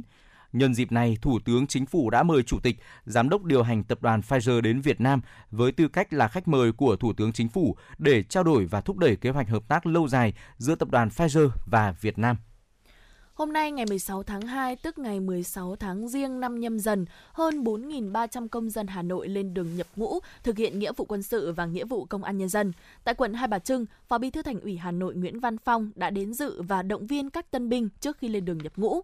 Phát biểu tại lễ giao nhận quân năm 2022, Chủ tịch Ủy ban nhân dân quận, Chủ tịch Hội đồng Nghĩa vụ quân sự quận Hai Bà Trưng Nguyễn Quang Trung cho biết, quán triệt tinh thần nghị quyết Đại hội đại biểu toàn quốc lần thứ 13 của Đảng về xây dựng lực lượng vũ trang nhân dân cách mạng, chính quy, tinh nhuệ, từng bước hiện đại – việc nâng cao chất lượng công tác tuyển chọn và gọi công dân nhập ngũ là yếu tố có ý nghĩa quan trọng. Nhiều năm qua, dưới sự lãnh đạo chỉ đạo và sự vào cuộc của cả hệ thống chính trị từ quận đến cơ sở, sự hưởng ứng và tinh thần trách nhiệm cao của lớp lớp thanh niên quận nên công tác tuyển chọn và gọi công dân nhập ngũ của quận Hai Bà Trưng luôn hoàn thành 100% chỉ tiêu với chất lượng cao. Tỷ lệ công dân nhập ngũ hàng năm có trình độ cao đẳng đại học luôn đạt trên 52%. Ngày lễ giao nhận quân hàng năm thực sự trở thành ngày hội tòng quân của tuổi trẻ quận Đồng chí Nguyễn Quang Trung cho biết, năm 2022, quận Hai Bà Trưng được giao tuyển chọn 83 nam công dân ưu tú nhập ngũ vào 3 đơn vị trong quân đội và 23 công dân tham gia nghĩa vụ công an nhân dân. Đây là thời gian môi trường tốt để giáo dục, rèn luyện và phấn đấu trưởng thành về mọi mặt của mỗi công dân. Thưa quý vị, sáng nay Thượng tướng Đỗ Căn, Phó chủ nhiệm Tổng cục Chính trị Quân đội Nhân dân Việt Nam và Ủy viên Ban Thường vụ Thành ủy Lê Hồng Sơn, Phó Chủ tịch Thường trực Ủy ban Nhân dân thành phố Hà Nội tham dự lễ giao nhận quân năm 2022 tại huyện Thạch Thất. Trong đợt giao quân đầu xuân nhâm dần 2022, huyện Thạch Thất có 175 thanh niên lên đường nhập ngũ và tham gia nghĩa vụ công an nhân dân tại năm đơn vị. 100% tân binh đã tiêm hai mũi vaccine và có kết quả xét nghiệm âm tính với COVID-19. Chú trọng đổi mới công tác tuyên truyền giáo dục, thực hiện nghiêm quy trình tuyển chọn, gọi công dân nhập ngũ. Năm 2022, Thạch Thất tiếp tục duy trì chất lượng tân binh có đủ tiêu chuẩn về phẩm chất chính trị, trình độ văn hóa, sức khỏe, phấn khởi tiếp bước cha anh hăng hái lên đường thực hiện nghĩa vụ quân sự. Thượng tướng Đỗ Căn, Phó chủ nhiệm Tổng cục Chính trị Quân đội Nhân dân Việt Nam và Phó Chủ tịch Thường trực Ủy ban Nhân dân thành phố Lê Hồng Sơn cùng lãnh đạo huyện Thạch Thất đã tặng quà và hoa, động viên các tân binh vững bước lên đường, hoàn thành nhiệm vụ, trách nhiệm của công dân, tuổi trẻ thủ đô đối với Tổ quốc. Thưa quý vị, cũng trong sáng nay, Phó Chủ tịch Ủy ban nhân dân thành phố Dương Đức Tuấn cũng đã đến động viên và tiễn 65 công dân quận Nam Từ Liêm lên đường nhập ngũ. Đợt này, Nam Từ Liêm có 50 công dân tham gia nghĩa vụ quân sự và 15 công dân tham gia nghĩa vụ công an nhân dân. Trong số này có 38 bạn trẻ viết đơn tình nguyện nhập ngũ, rất nhiều thanh niên đang là đối tượng đảng. Để đảm bảo phòng dịch, tất cả các công dân lên đường nhập ngũ đều có kết quả xét nghiệm COVID-PCR âm tính, còn thời hạn đến ngày giao nhận quân. Quý vị và các bạn thân mến, đó là một số thông tin thời sự đáng chú ý mà chúng tôi cập nhật gửi đến quý vị. Hãy cùng đến với không gian âm nhạc và cùng chúng tôi lắng nghe ca khúc có tựa đề Đất nước lời du qua tiếng hát của nghệ sĩ Thu Hiền. Chúng tôi sẽ còn quay trở lại và tiếp tục đồng hành với quý vị ở những nội dung đáng chú ý tiếp theo.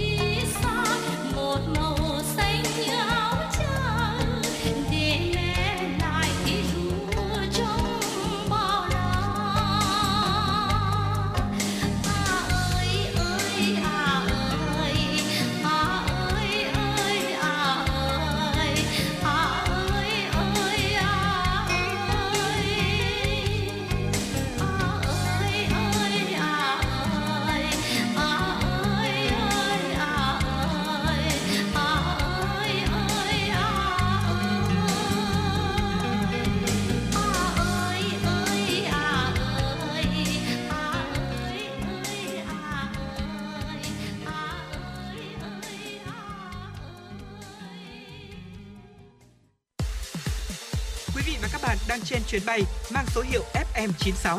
Hãy thư giãn, chúng tôi sẽ cùng bạn trên mọi cung đường. Hãy giữ sóng và tương tác với chúng tôi theo số điện thoại 024 3773 6688.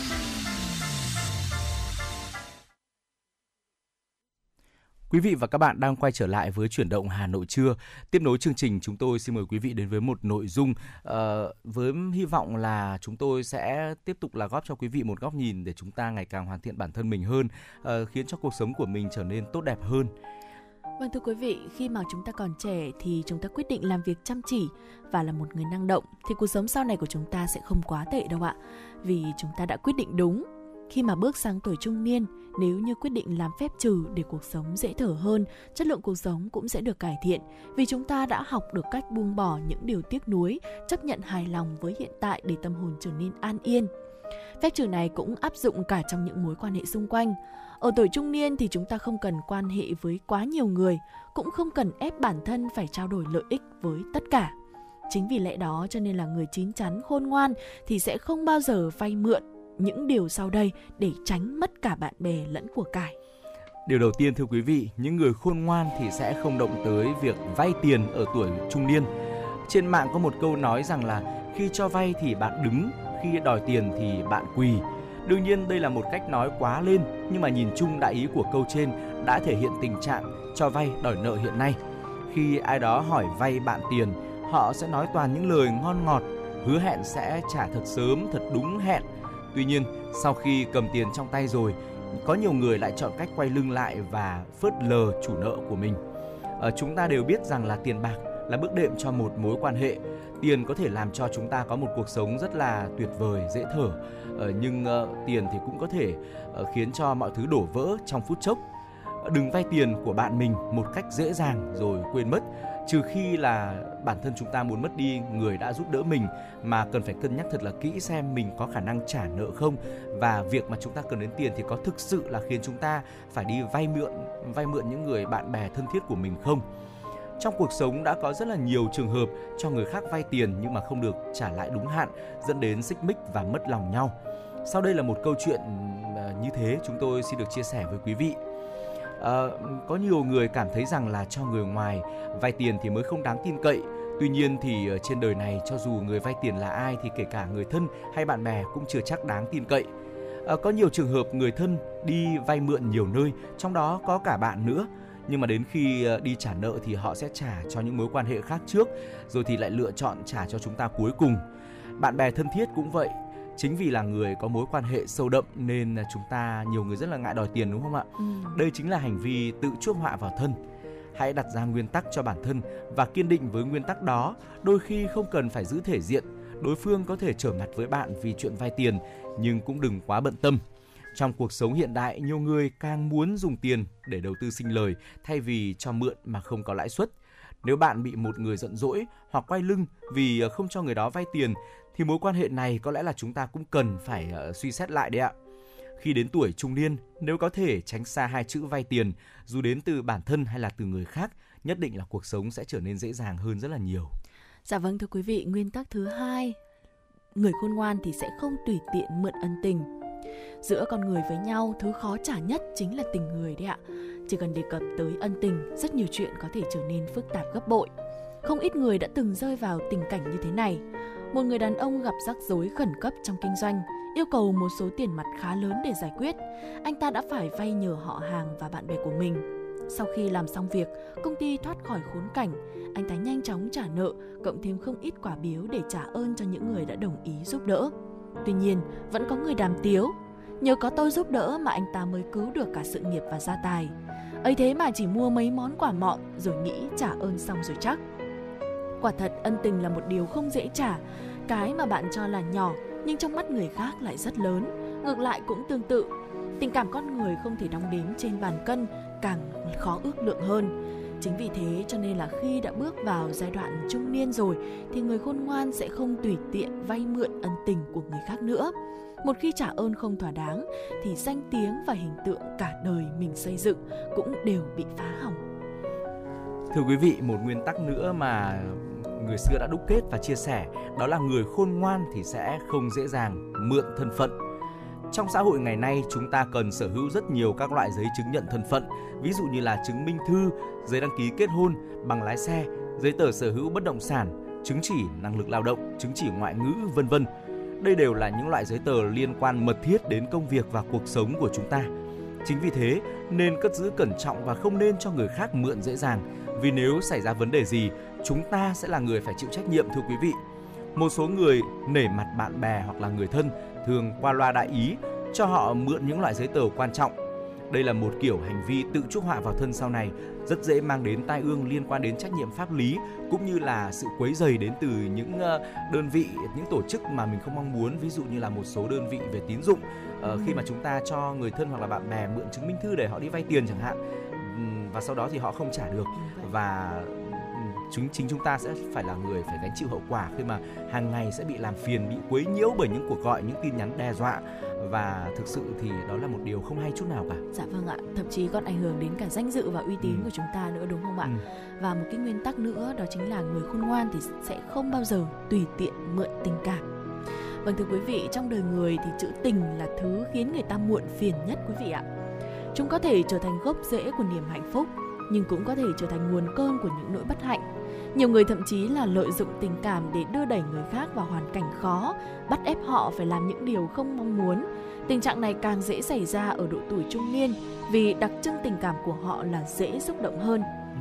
Do đó khi mà đã bước vào giai đoạn 45 55 tuổi thì cũng cần học được cách kiểm soát cảm xúc, không vay mượn tình cảm không thuộc về mình. Ừ. Hãy tránh xa những mối nhân duyên không lành mạnh để không mang tới tai vạ cho gia đình và bản thân dao sắc chặt đay dối chúng ta phải đủ kiên định và mạnh mẽ thì mới có thể bảo vệ bản thân trước những cám dỗ danh lợi tình cảm từ xã hội. Ừ. ở vào độ tuổi trung niên thì trước hết chúng ta cần ưu tiên tập trung vào chính bản thân và những người thân yêu của mình sau đó mới bận tâm tới người ngoài. Và chúng ta cũng chỉ nên dành tình cảm cho những người xứng đáng thì như vậy cuộc sống cũng sẽ dễ thở hơn rất nhiều ạ. Ừ, thưa quý vị, ờ, khi mà ờ, ở độ tuổi còn trẻ, còn thanh niên từ 20 đến khoảng độ ờ, dưới 40 tuổi là độ tuổi mà chúng ta sung sức nhất, chúng ta có nhiều hoài bão ước mơ và cũng là độ tuổi mà chúng ta được phép phạm phải những sai lầm, những vấp ngã trong cuộc sống, trong cách đối nhân xử thế đúng không ạ? Dạ vâng. Tuy nhiên khi mà quý vị và các bạn bước vào độ tuổi uh, trung niên rồi thì chúng ta đã vượt, đã trải qua rất là nhiều những đắng cay ngọt bùi của cuộc đời thì đừng nên để cho bản thân mình vướng vào những điều mà chúng tôi vừa chia sẻ ở trên uh, đó là việc là chúng ta uh, chạm đến uh, chuyện tiền nong này rồi thì là chúng ta mượn ân tình chúng ta mượn thân phận hoặc là chúng ta mượn tình cảm. Đó đều là những món nợ mà chúng ta sẽ rất là khó trả. Đôi khi còn phải đánh đổi rất là nhiều thứ nữa. Đây có lẽ là điều mà không một người nào muốn khi mà chúng ta ở bước ở lứa tuổi trung niên và dần dần bước vào lứa tuổi già đúng không ạ? À, ừ. tốt nhất là chúng ta hãy để cho cuộc sống của mình thật là thư thái à, có thể hưởng một cuộc sống an nhàn đó là những điều mà những người làm chương trình chúng tôi ờ, rất là hy vọng. Xin chúc quý vị sẽ luôn có được những thành công trong cuộc sống và đạt được hạnh phúc. Dạ vâng thưa quý vị, còn bây giờ thì xin mời quý vị hãy cùng quay trở lại với không gian âm nhạc của chương trình truyền động Hà Nội trưa ngày hôm nay. Một giai điệu âm nhạc xin được gửi tới quý vị thính giả.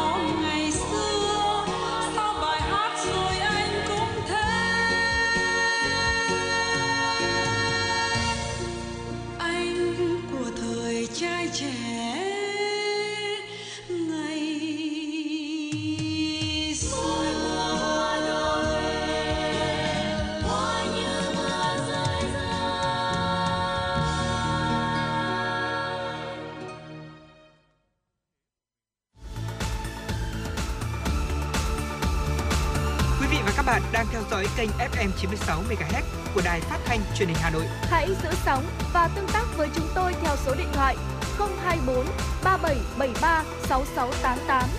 FM 96 đồng hành trên mọi nẻo đường. đường.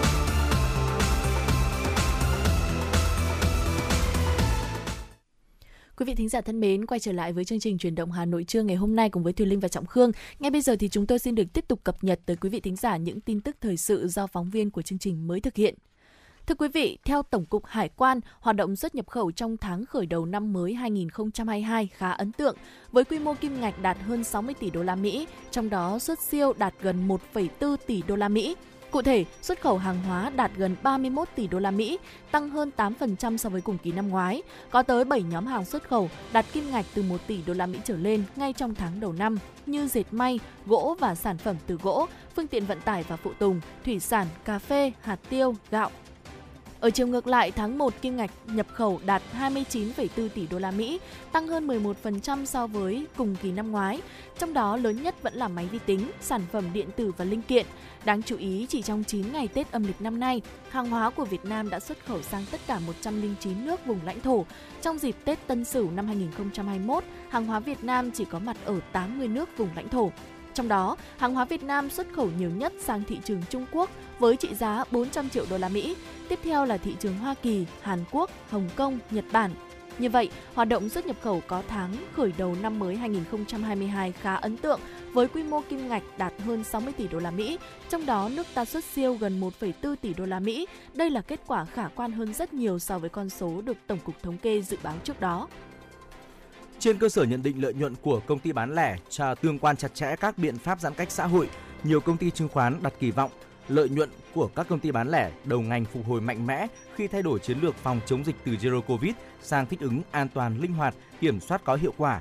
Thực tế được phản ánh qua kết quả thống kê tổng mức bán lẻ hàng hóa và doanh thu dịch vụ tiêu dùng tháng 1 năm 2022 do Tổng cục Thống kê công bố ước đạt 470,7 nghìn tỷ đồng, tăng 6,7% so với tháng trước và tăng 1,3% so với cùng kỳ năm trước. Mặc dù tháng 1 hàng năm là thời điểm sát Tết Nguyên đán nên hoạt động bán lẻ và kinh doanh dịch vụ tiêu dùng tăng so với tháng trước và cùng kỳ năm trước. Tuy nhiên, giới phân tích cho rằng khi hoạt động kinh doanh dịch vụ dần trở về trạng thái bình thường mới chính là thời điểm phục hồi của các doanh nghiệp bán lẻ, đặc biệt là các nhà bán lẻ niêm yết có thương hiệu, hệ thống quản lý mạnh trên thị trường. Thưa quý vị, các chuyên gia của công ty cổ phần chứng khoán SSI nhận định sự thay đổi trong chính sách y tế công ở Việt Nam đã trở nên rõ ràng hơn khi hướng tới việc mở cửa trở lại. Tiêu dùng không thiết yếu sẽ phục hồi theo mô hình chữ K trong năm 2022. Bên cạnh đó, nhu cầu tiêu dùng được kỳ vọng sẽ hồi phục sớm hơn dự kiến khi quyết định cắt giảm thuế VAT chính thức có hiệu lực từ ngày 1 tháng 2. Đây sẽ là động lực thúc đẩy tiêu dùng nội địa, bên cạnh quyết định mở cửa lại đường bay quốc tế nội địa và toàn bộ đường bay thường lệ quốc tế từ ngày 15 tháng 2. Với bán lẻ, một trong những yếu tố khác cho thấy ngành này vẫn là một danh mục hấp dẫn các nhà đầu tư nước ngoài, đó là dòng vốn FDI đổ vào lĩnh vực này. Đáng chú ý đối với nhiều tập đoàn phân phối nước ngoài, sau khi đầu tư tại Việt Nam đã ký thỏa thuận với Bộ Công Thương về tiêu thụ hàng Việt Nam và xuất khẩu. Theo Tổng cục Thủy lợi, thuộc Bộ Nông nghiệp và Phát triển Nông thôn, tính đến 16 giờ chiều qua, các địa phương khu vực Trung Du và Đồng bằng Bắc Bộ đã lấy nước phục vụ gieo cấy lúa vụ đông xuân 2021-2022 là 501.777 ha, đạt 99,1% và tăng 18,6% so với khi kết thúc đợt 2. Với mực nước trong ngày 15 tháng 2, các công trình thủy lợi đã được sửa chữa, nâng cấp hạ thấp cao trình lấy nước, các trạm bơm giã chiến đủ điều kiện vận hành, các công lấy nước vùng chiều có điều kiện vận hành tốt, các địa phương tiếp tục vận hành công trình để cấp đủ 100% diện tích và tích trữ nước. Tổng cục Thủy lợi đề nghị Sở Nông nghiệp và Phát triển nông thôn các tỉnh thành phố tiếp tục vận hành các công trình thủy lợi để cấp nước, hoàn thành cấp đủ nước cho 100% diện tích gieo cấy theo kế hoạch, đồng thời tích trữ nước tối đa trong hệ thống kênh mương, đầm, ao, khu trũng dành cho tưới dưỡng, Tổng cục Thủy lợi cũng đề nghị Tập đoàn Điện lực Việt Nam có phương án xả nước linh hoạt trong đợt 3 để các địa phương tiếp tục lấy nước và tiết kiệm nguồn nước. Vâng thưa quý vị, vừa rồi là những tin tức thời sự do phóng viên của chương trình cập nhật. À, ở những phút tiếp theo thì chúng tôi sẽ tiếp tục cập nhật tới quý vị nhiều thông tin th- thời sự khác nữa. À, tuy nhiên bây giờ thì à, cũng đồng hồ cũng đã điểm là 11 giờ 30 phút rồi và tôi nghĩ rằng là thời điểm này là chúng ta cũng đang nghĩ rằng xem là trưa nay chúng ta sẽ ăn gì đúng không ừ. anh Trọng Khương? Vâng. Vậy thì hãy để chuyển động Hà Nội trưa cùng với FM96 sẽ gợi ý cho quý vị trưa nay ăn gì. Bí đỏ trưng táo sen để có thể bồi bổ, đặc biệt là bồi bổ hậu Covid. Ừ. Đây sẽ là một gợi ý của chương trình dành cho quý vị ạ. Thưa quý vị, bí đỏ trưng hạt sen tươi, táo đỏ vị ngon ngọt giúp bồi bổ khí huyết, tinh lực, an tinh thần cho những người ốm yếu, suy nhược, người vừa trải qua cơn bệnh, đặc biệt là sau mắc Covid-19. Về cụ thể thì bí đỏ tính bình phù hợp để bồi bổ cho người suy nhược, thiếu máu, thường bị hoa mắt, đau đầu, đau dạ dày. Người thể tạng hàn, nhiệt đều có thể dùng bí đỏ đặc biệt là có lợi cho người mắc tiểu đường vì ờ, tác dụng tăng tiết insulin. Theo Tây y thì bí đỏ chứa đầy đủ vitamin, khoáng chất quan trọng. Còn hạt sen thì cũng có vị ngọt tính bình là vị thuốc trong đông y tác dụng bổ tỳ, ích thận, cố tinh, an dưỡng tâm thần, bồi bổ khí, huyết, tinh lực, an yên tinh thần. Táo đỏ thì có vị ngọt tính ấm, ích lợi với khí lực, sinh tân dịch và giải độc. Nguyên liệu cho một người ăn gồm có bí đỏ Nhật mini khoảng 200 g, từ 20 đến 30 gram hạt sen tươi hoặc là 10 đến 15 gram hạt sen khô. Cùng với đó là 3 quả táo đỏ, đường phèn vừa đủ theo khẩu vị. Dạ vâng ạ, còn các bước thực hiện thì như sau. Đầu tiên thì chúng ta hãy rửa sạch bí để ráo nước, sau đó là cắt mặt quả bí, móc bỏ hạt bí, giữ lại ruột. Hạt sen tươi thì quý vị hãy rửa sạch, táo đỏ cũng rửa sạch, cắt làm 2 đến 3 phần và bỏ hạt. Cho hạt sen, táo đỏ vào lòng quả bí. Nếu là hạt sen khô thì cần hầm cho nhừ trước khi cho vào trưng. Ừ, tiếp đó quý vị hãy hòa đường phèn tan trong lượng nước vừa đủ và đổ vào quả bí. Đặt quả bí vào tô và đem trưng cách thủy, nhỏ lửa cho đến khi các nguyên liệu mềm, thấm vị vừa ăn. Ăn khi còn nóng và khi bụng đói thì sẽ ờ, cảm nhận được rõ hương vị của món ăn này hơn đấy quý vị ạ chính xác là như thế. Và thưa quý vị ờ, đó là một món ăn ờ, rất là đơn giản dễ làm mà chúng tôi muốn chia sẻ với quý vị để quý vị ờ, mình có thể tự chế biến ở nhà. Nếu như bản thân cũng như là hoặc là người thân của mình không may mắc covid 19 thì chúng ta có thể sử dụng món ăn này để giúp bồi bổ sức khỏe lấy lại thể chất rất là nhanh. À, bên cạnh đó thì có lẽ rằng là chúng ta cũng sẽ chia sẻ thêm đến với quý vị uh, một vấn đề mà nhiều người gặp phải đặc biệt là các bệnh nhân mắc covid 19 đó là bây giờ thì có lẽ là rất là nhiều người trong chúng ta đã tiêm 2 đến 3 mũi vaccine rồi ừ. và phải nói rằng là chúng ta không còn quá sợ hãi khi mà mắc Covid-19. Tuy nhiên thì di chứng hậu Covid-19 mới là vấn đề đáng lo ngại ở thời điểm hiện tại. Ờ, thưa quý vị, di chứng hậu Covid-19 khiến nhiều người cảm thấy đuối sức, mệt mỏi, bất an và khi mà chúng ta chúng uh, dùng cái món ăn mà chúng tôi vừa chia sẻ vừa rồi ạ, đó là món ăn bí đỏ hầm với cả hạt sen và táo đỏ thì sẽ giúp cho chúng ta hồi phục thể lực thể lực rất là nhanh. Chúng ta có thể dùng khoảng từ 3 đến 4 lần một tuần cũng được. À, và ngoài ra nếu mà quý vị gặp phải những ờ, nhóm bệnh khác ví dụ như là những nhóm bệnh vào thời điểm giao mùa thì chúng ta cũng có thể duy trì ăn món ăn này khoảng ờ, một tuần một lần để giúp uh, duy trì thể lực của chúng ta. Dạ vâng ạ, thưa quý vị, đặc biệt là khi mà chúng ta đã bước vào giai đoạn 45 đến 55 tuổi thì uh, tức là cái giai đoạn mà chúng ta khi mà sức khỏe của chúng ta cũng đã giảm sút nhiều hơn đấy ạ. Ừ. Thì uh, nếu như chúng ta sử dụng những cái món ăn như thế này thì cũng sẽ giúp cho quý vị là tăng sức đề kháng nhiều hơn để chống ừ. chọi lại với những cái căn bệnh mà có thể nói là chúng ta hay thường gọi là bệnh tuổi già đấy đúng không ừ. ạ? Đó. Vâng đó. như vậy thì cũng sẽ giúp cho sức khỏe của chúng ta sẽ tốt hơn dẻo dai hơn và đặc biệt là trong thời điểm này là cũng ừ. sẽ có một cái sức đề kháng nhất định để có ừ. thể chống lại covid 19 vâng và thưa quý vị bên cạnh đó thì ờ, chúng ta cũng không được quên rằng là luôn luôn phải uống đủ nước hàng ngày và duy trì tập luyện ờ, thể lực thể thao thể dục thể thao có thể rằng là chúng ta tập những bài tập thể lực nhẹ nhàng thôi cũng ừ. sẽ giúp cho cơ thể của mình ờ, có có thể là duy trì được một thể trạng rất là tốt và nếu như quý vị biết thêm được những món ăn, những bài thuốc nào đó ờ, rất là gần gũi này, dễ thực hiện thì có thể là chia sẻ về với chương trình để ờ, những người làm chương trình chúng tôi sẽ tổng hợp và lan tỏa chia sẻ đến với tất cả quý vị thính giả đang nghe đài ờ, giúp cho mọi người đều có thể là ờ, có được cho mình những kinh nghiệm kiến thức quan trọng trong việc là phòng ngừa nâng cao sức khỏe trước những căn bệnh mà chúng ta đang phải đối mặt như thế này. Dạ vâng ạ, còn bây giờ thì chúng ta hãy đến với những giai điệu âm nhạc mà thính giả cũng đã yêu cầu gửi về cho chương trình và Thùy Linh và Trọng Khương cũng đã sẵn sàng để có thể phục vụ quý vị rồi. Bên cạnh đó thì chúng tôi cũng vẫn mong muốn nhận được những yêu cầu âm nhạc khác nữa đến từ quý vị thông qua số hotline của chương trình 024 3773 6688 hoặc là fanpage truyền động Hà Nội FM 96 quý vị nhé. Còn bây giờ, xin mời quý vị cùng lắng nghe ca khúc này.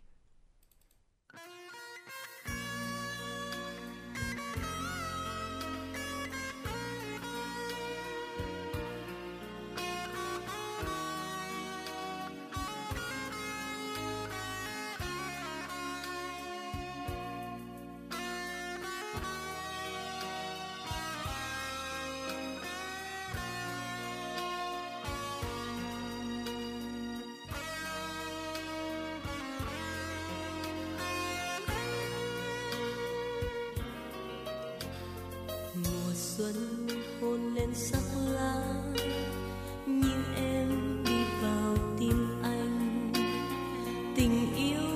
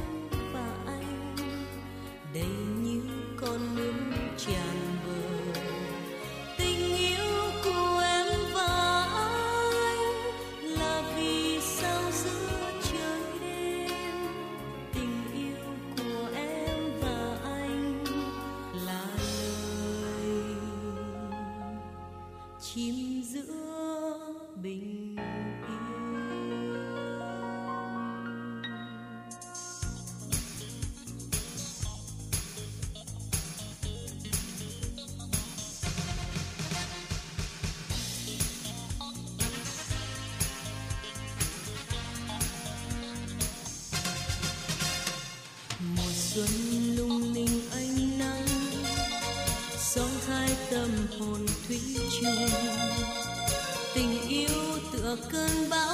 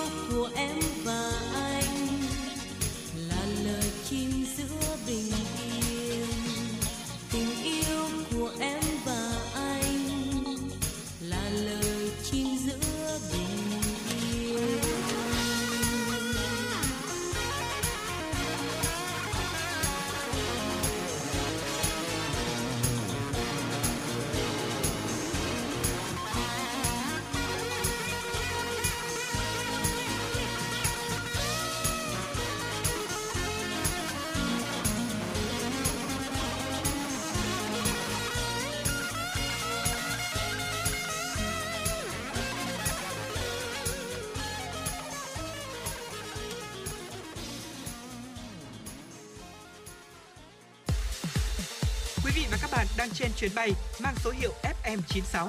Hãy thư giãn, chúng tôi sẽ cùng bạn trên mọi cung đường. Hãy giữ sóng và tương tác với chúng tôi theo số điện thoại 024 3773 6688. Vâng thưa quý vị, số điện thoại đường dây nóng 024 3773 6688 vẫn luôn sẵn sàng đón nhận những tin tức chia sẻ của quý vị cũng như là những yêu cầu âm nhạc. Và bây giờ thì chúng tôi xin được cập nhật tiếp tục những tin tức do phóng viên của chương trình mới thực hiện. Thưa quý vị thính giả, Phó Chủ tịch Ủy ban nhân dân thành phố Hà Nội Trử Xuân Dũng đã ký văn bản số 432 gửi Sở Giáo dục và Đào tạo, Sở Y tế, Ủy ban nhân dân các quận về việc cho học sinh các khối lớp 1, 2, 3, 4, 5, 6 thuộc 12 quận trở lại trường học sau thời gian tạm dừng đến trường để phòng chống dịch COVID-19. Nội dung văn bản nêu rõ, Ủy ban nhân dân thành phố thống nhất về nguyên tắc theo đề xuất của Sở Giáo dục và Đào tạo tại tờ trình về việc cho học sinh các khối lớp 1, 2, 3, 4, 5, 6 thuộc 12 quận trở lại trường học sau thời gian tạm dừng đến trường để phòng chống dịch COVID-19. Ủy ban nhân dân thành phố giao Sở Giáo dục và Đào tạo chủ trì phối hợp với Sở Y tế tiếp tục hướng dẫn Ủy ban nhân dân các quận tổ chức triển khai thực hiện theo đúng hướng dẫn của Trung ương và thành phố, đảm bảo an toàn tuyệt đối khi tổ chức dạy học trực tiếp. Chủ tịch Ủy ban nhân dân các quận căn cứ tình hình thực tiễn dịch bệnh để quyết định và chịu trách nhiệm về việc cho học sinh đi học trở lại trên địa bàn, tiếp tục hoàn thiện tăng cường cơ sở vật chất, nhân lực cho lực lượng y tế trường học, bảo đảm y tế trường học được trang bị đầy đủ và sẵn sàng khi học sinh đến trường. Theo tờ trình số 327, Sở Giáo dục và Đào tạo đề xuất, từ ngày 21 tháng 2 năm 2022, học sinh các lớp 1, 2, 3, 4, 5 và 6 thuộc 12 quận đi học trực tiếp, trẻ mầm non tiếp tục nghỉ học tại nhà. Thưa quý vị, về nguyên tắc thực hiện, chỉ tổ chức dạy học trực tiếp ở các địa bàn có mức độ dịch ở cấp độ 1 và 2. Các địa bàn có mức độ dịch ở cấp độ 3 và 4 tổ chức dạy học theo hình thức trực tuyến. Học sinh cư trú tại địa bàn có mức độ dịch ở các cấp độ 3, 4 không đến trường học mà ở nhà học trực tuyến. Nhà trường có trách nhiệm phân công giáo viên dạy học cho các em. Trường học phải đặt phải đạt yêu cầu an toàn phòng chống dịch COVID-19. Giáo viên chưa tiêm đủ vaccine phòng COVID-19 theo quy định của ngành y tế, chỉ dạy học trực tuyến, không đến lớp dạy trực tiếp. Không tổ chức bán trú, căng tin, ăn uống trong trường, chỉ tổ chức dạy học trực tiếp một buổi một ngày. Trong quá trình tổ chức dạy học trực tiếp, nếu xảy ra các trường hợp liên quan đến vấn đề dịch tễ, không bảo không bảo đảm an toàn trong phòng chống dịch COVID-19, nhà trường chủ động xử lý theo hướng dẫn và báo cáo ban chỉ đạo phòng chống dịch tại địa phương. Ban chỉ đạo phòng chống dịch COVID-19 cấp quận có trách nhiệm xem xét cho dừng việc học tập trực tiếp để bảo đảm an toàn tuyệt đối cho học sinh, có kịch bản xử lý tình huống nếu xảy ra F0, F1. Ban chỉ đạo phòng chống dịch cấp quận phê duyệt phương án cụ thể cho học sinh đi học trở lại của các trường trên địa bàn các xã, phường, thị trấn trực thuộc, chịu hoàn toàn trách nhiệm trước lãnh đạo thành phố về công tác phòng chống dịch trên địa bàn. Thưa quý vị, đến năm 2026, số lượng khách du lịch quốc tế đến Việt Nam đạt 18 triệu lượt, tăng 20% so với năm 2025. Khách du lịch nội địa đạt khoảng 85 triệu lượt, tăng từ 13,3%. Tổng thu từ khách du lịch đạt khoảng 800 đến 900 nghìn tỷ đồng, tăng 15,5 đến 17,5% so với năm 2025. Đó là mục tiêu Bộ Văn hóa Thể thao và Du lịch đặt ra trong chương trình phát triển du lịch Việt Nam giai đoạn 2022-2026 trình Thủ tướng Chính phủ. Chương trình phát triển du lịch Việt Nam giai đoạn 2022-2026 gồm hai giai đoạn. Giai đoạn 2022-2023 phấn đấu phục hồi được khoảng 8 đến 9 triệu lượt khách du lịch quốc tế đến Việt Nam. 65 đến 70 triệu lượt khách du lịch nội địa và tổng thu từ khách du lịch đạt khoảng 400 đến 450 nghìn tỷ đồng. Giai đoạn này sẽ tập trung hỗ trợ doanh nghiệp du lịch, cộng đồng tham gia kinh doanh du lịch để nhanh phục hồi. Giai đoạn 2024-2026 sẽ phấn đấu đến năm 2025 đạt khoảng 15 đến 16 triệu lượt khách du lịch quốc tế, khoảng 75 đến 80 triệu lượt khách du lịch nội địa. Tổng thu từ khách du lịch đạt khoảng 680 đến 780 nghìn tỷ đồng. Trong giai đoạn này sẽ ưu tiên huy động mọi nguồn lực để thúc đẩy phát triển du lịch nhanh và bền vững trong điều kiện bình thường mới. Thưa quý vị, từ ngày 15 tháng 2, tần suất khai thác các đường bay quốc tế thường lệ tới Việt Nam đã không còn bị hạn chế. Các quy trình test nhanh trước và sau khi lên máy bay cũng được loại bỏ. Cục Hàng không Việt Nam cũng đã thông báo cho nhà chức trách hàng không các nước, vùng lãnh thổ về vấn đề này. Tuy nhiên, khách bay quốc tế vào Việt Nam dù không phải thực hiện test COVID-19 trước và sau chuyến bay, nhưng khi nhập cảnh vào Việt Nam vẫn sẽ phải thực hiện khai báo y tế trên ứng dụng PC Covid và thực hiện theo các hướng dẫn của Bộ Công an, Bộ Ngoại giao và Bộ Y tế để đảm bảo giám sát, truy vết. Cục Cảnh sát Giao thông cho biết liên tiếp trong 2 ngày 13 và 14 tháng 2, lực lượng Cảnh sát Giao thông thuộc Cục đã phát hiện 5 trường hợp lái xe dương tính với ma túy. Điều nguy hiểm là những lái xe này đều điều khiển xe lưu thông trên đường cao tốc, nơi tốc độ tối đa cho phép lên tới 120 km/h. Theo Đại tá Nguyễn Quang Nhật, trưởng phòng hướng dẫn tuyên truyền, điều tra, giải quyết tai nạn giao thông, Cục Cảnh sát Giao thông, sau Tết Nguyên đán nhâm dần 2022, lực lượng cảnh sát giao thông thuộc cục liên tiếp phát hiện nhiều trường hợp lái xe dương tính với chất ma túy. Qua phân tích, đánh giá, việc lái xe sử dụng ma túy và các chất kích thích khác là nguyên nhân hàng đầu dẫn đến các vụ tai nạn giao thông gây hậu quả nghiêm trọng, rất nghiêm trọng và đặc biệt nghiêm trọng.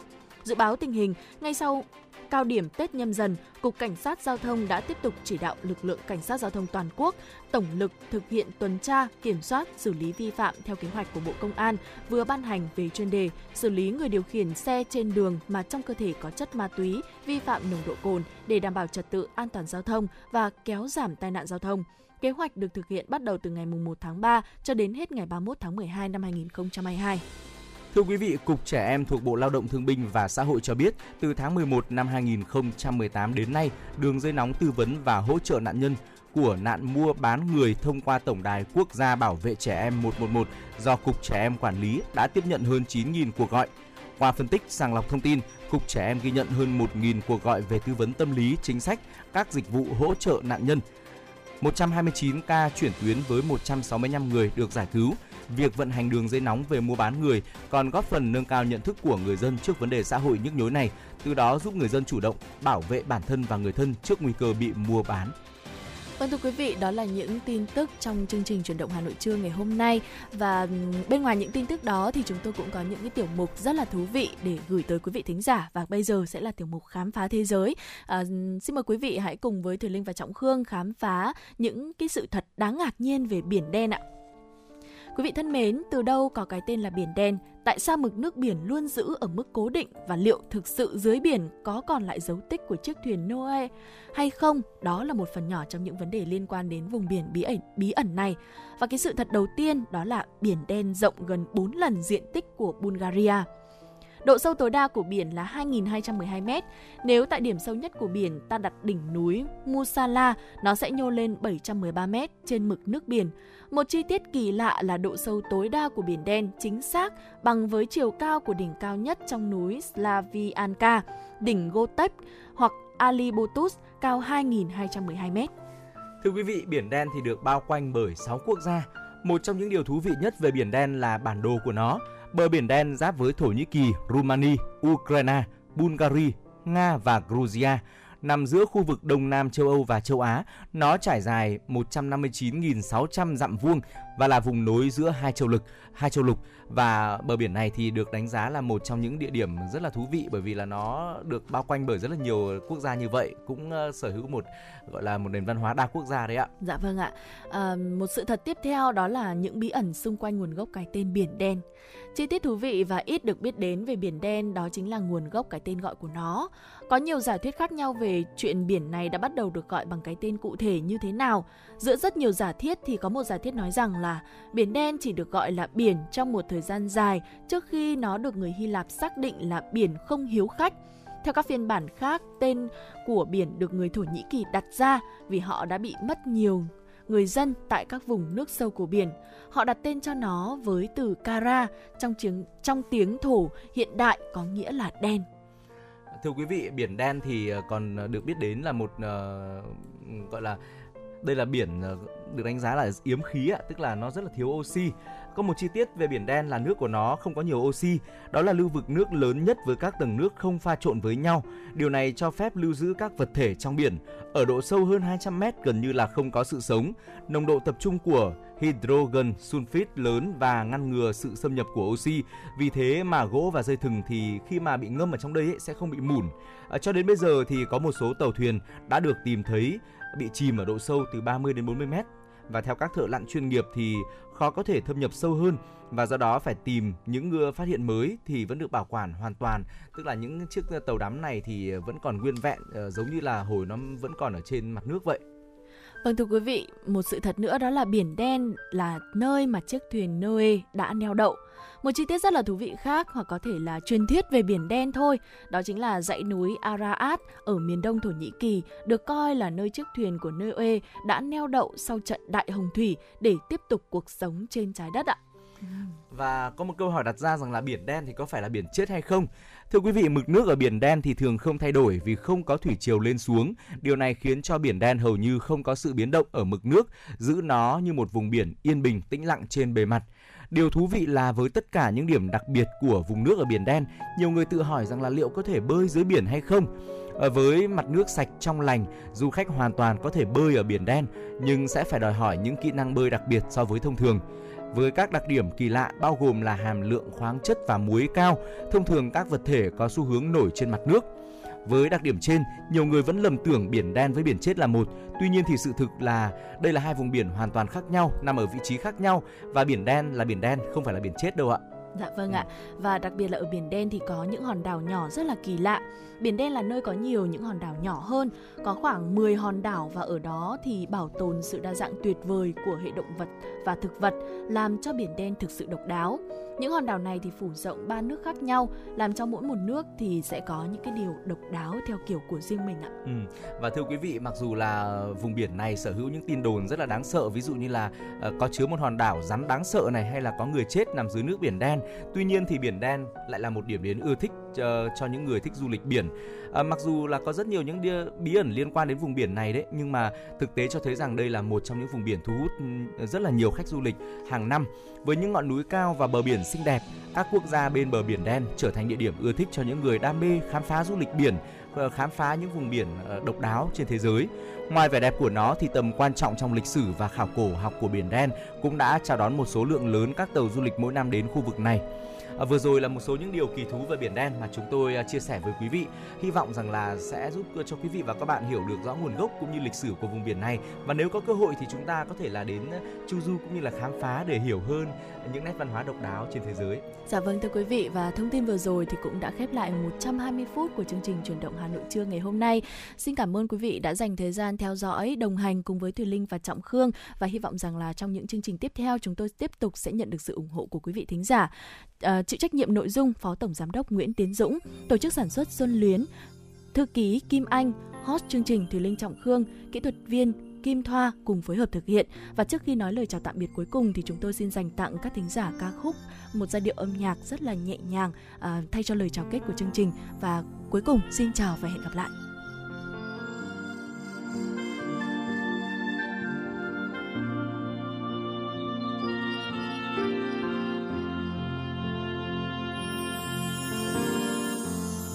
Chiều buông trên phố, ngập tràn người qua. Ngày dần trôi, hối hả. Trở về sau những bận rộn cuộc sống âu lo.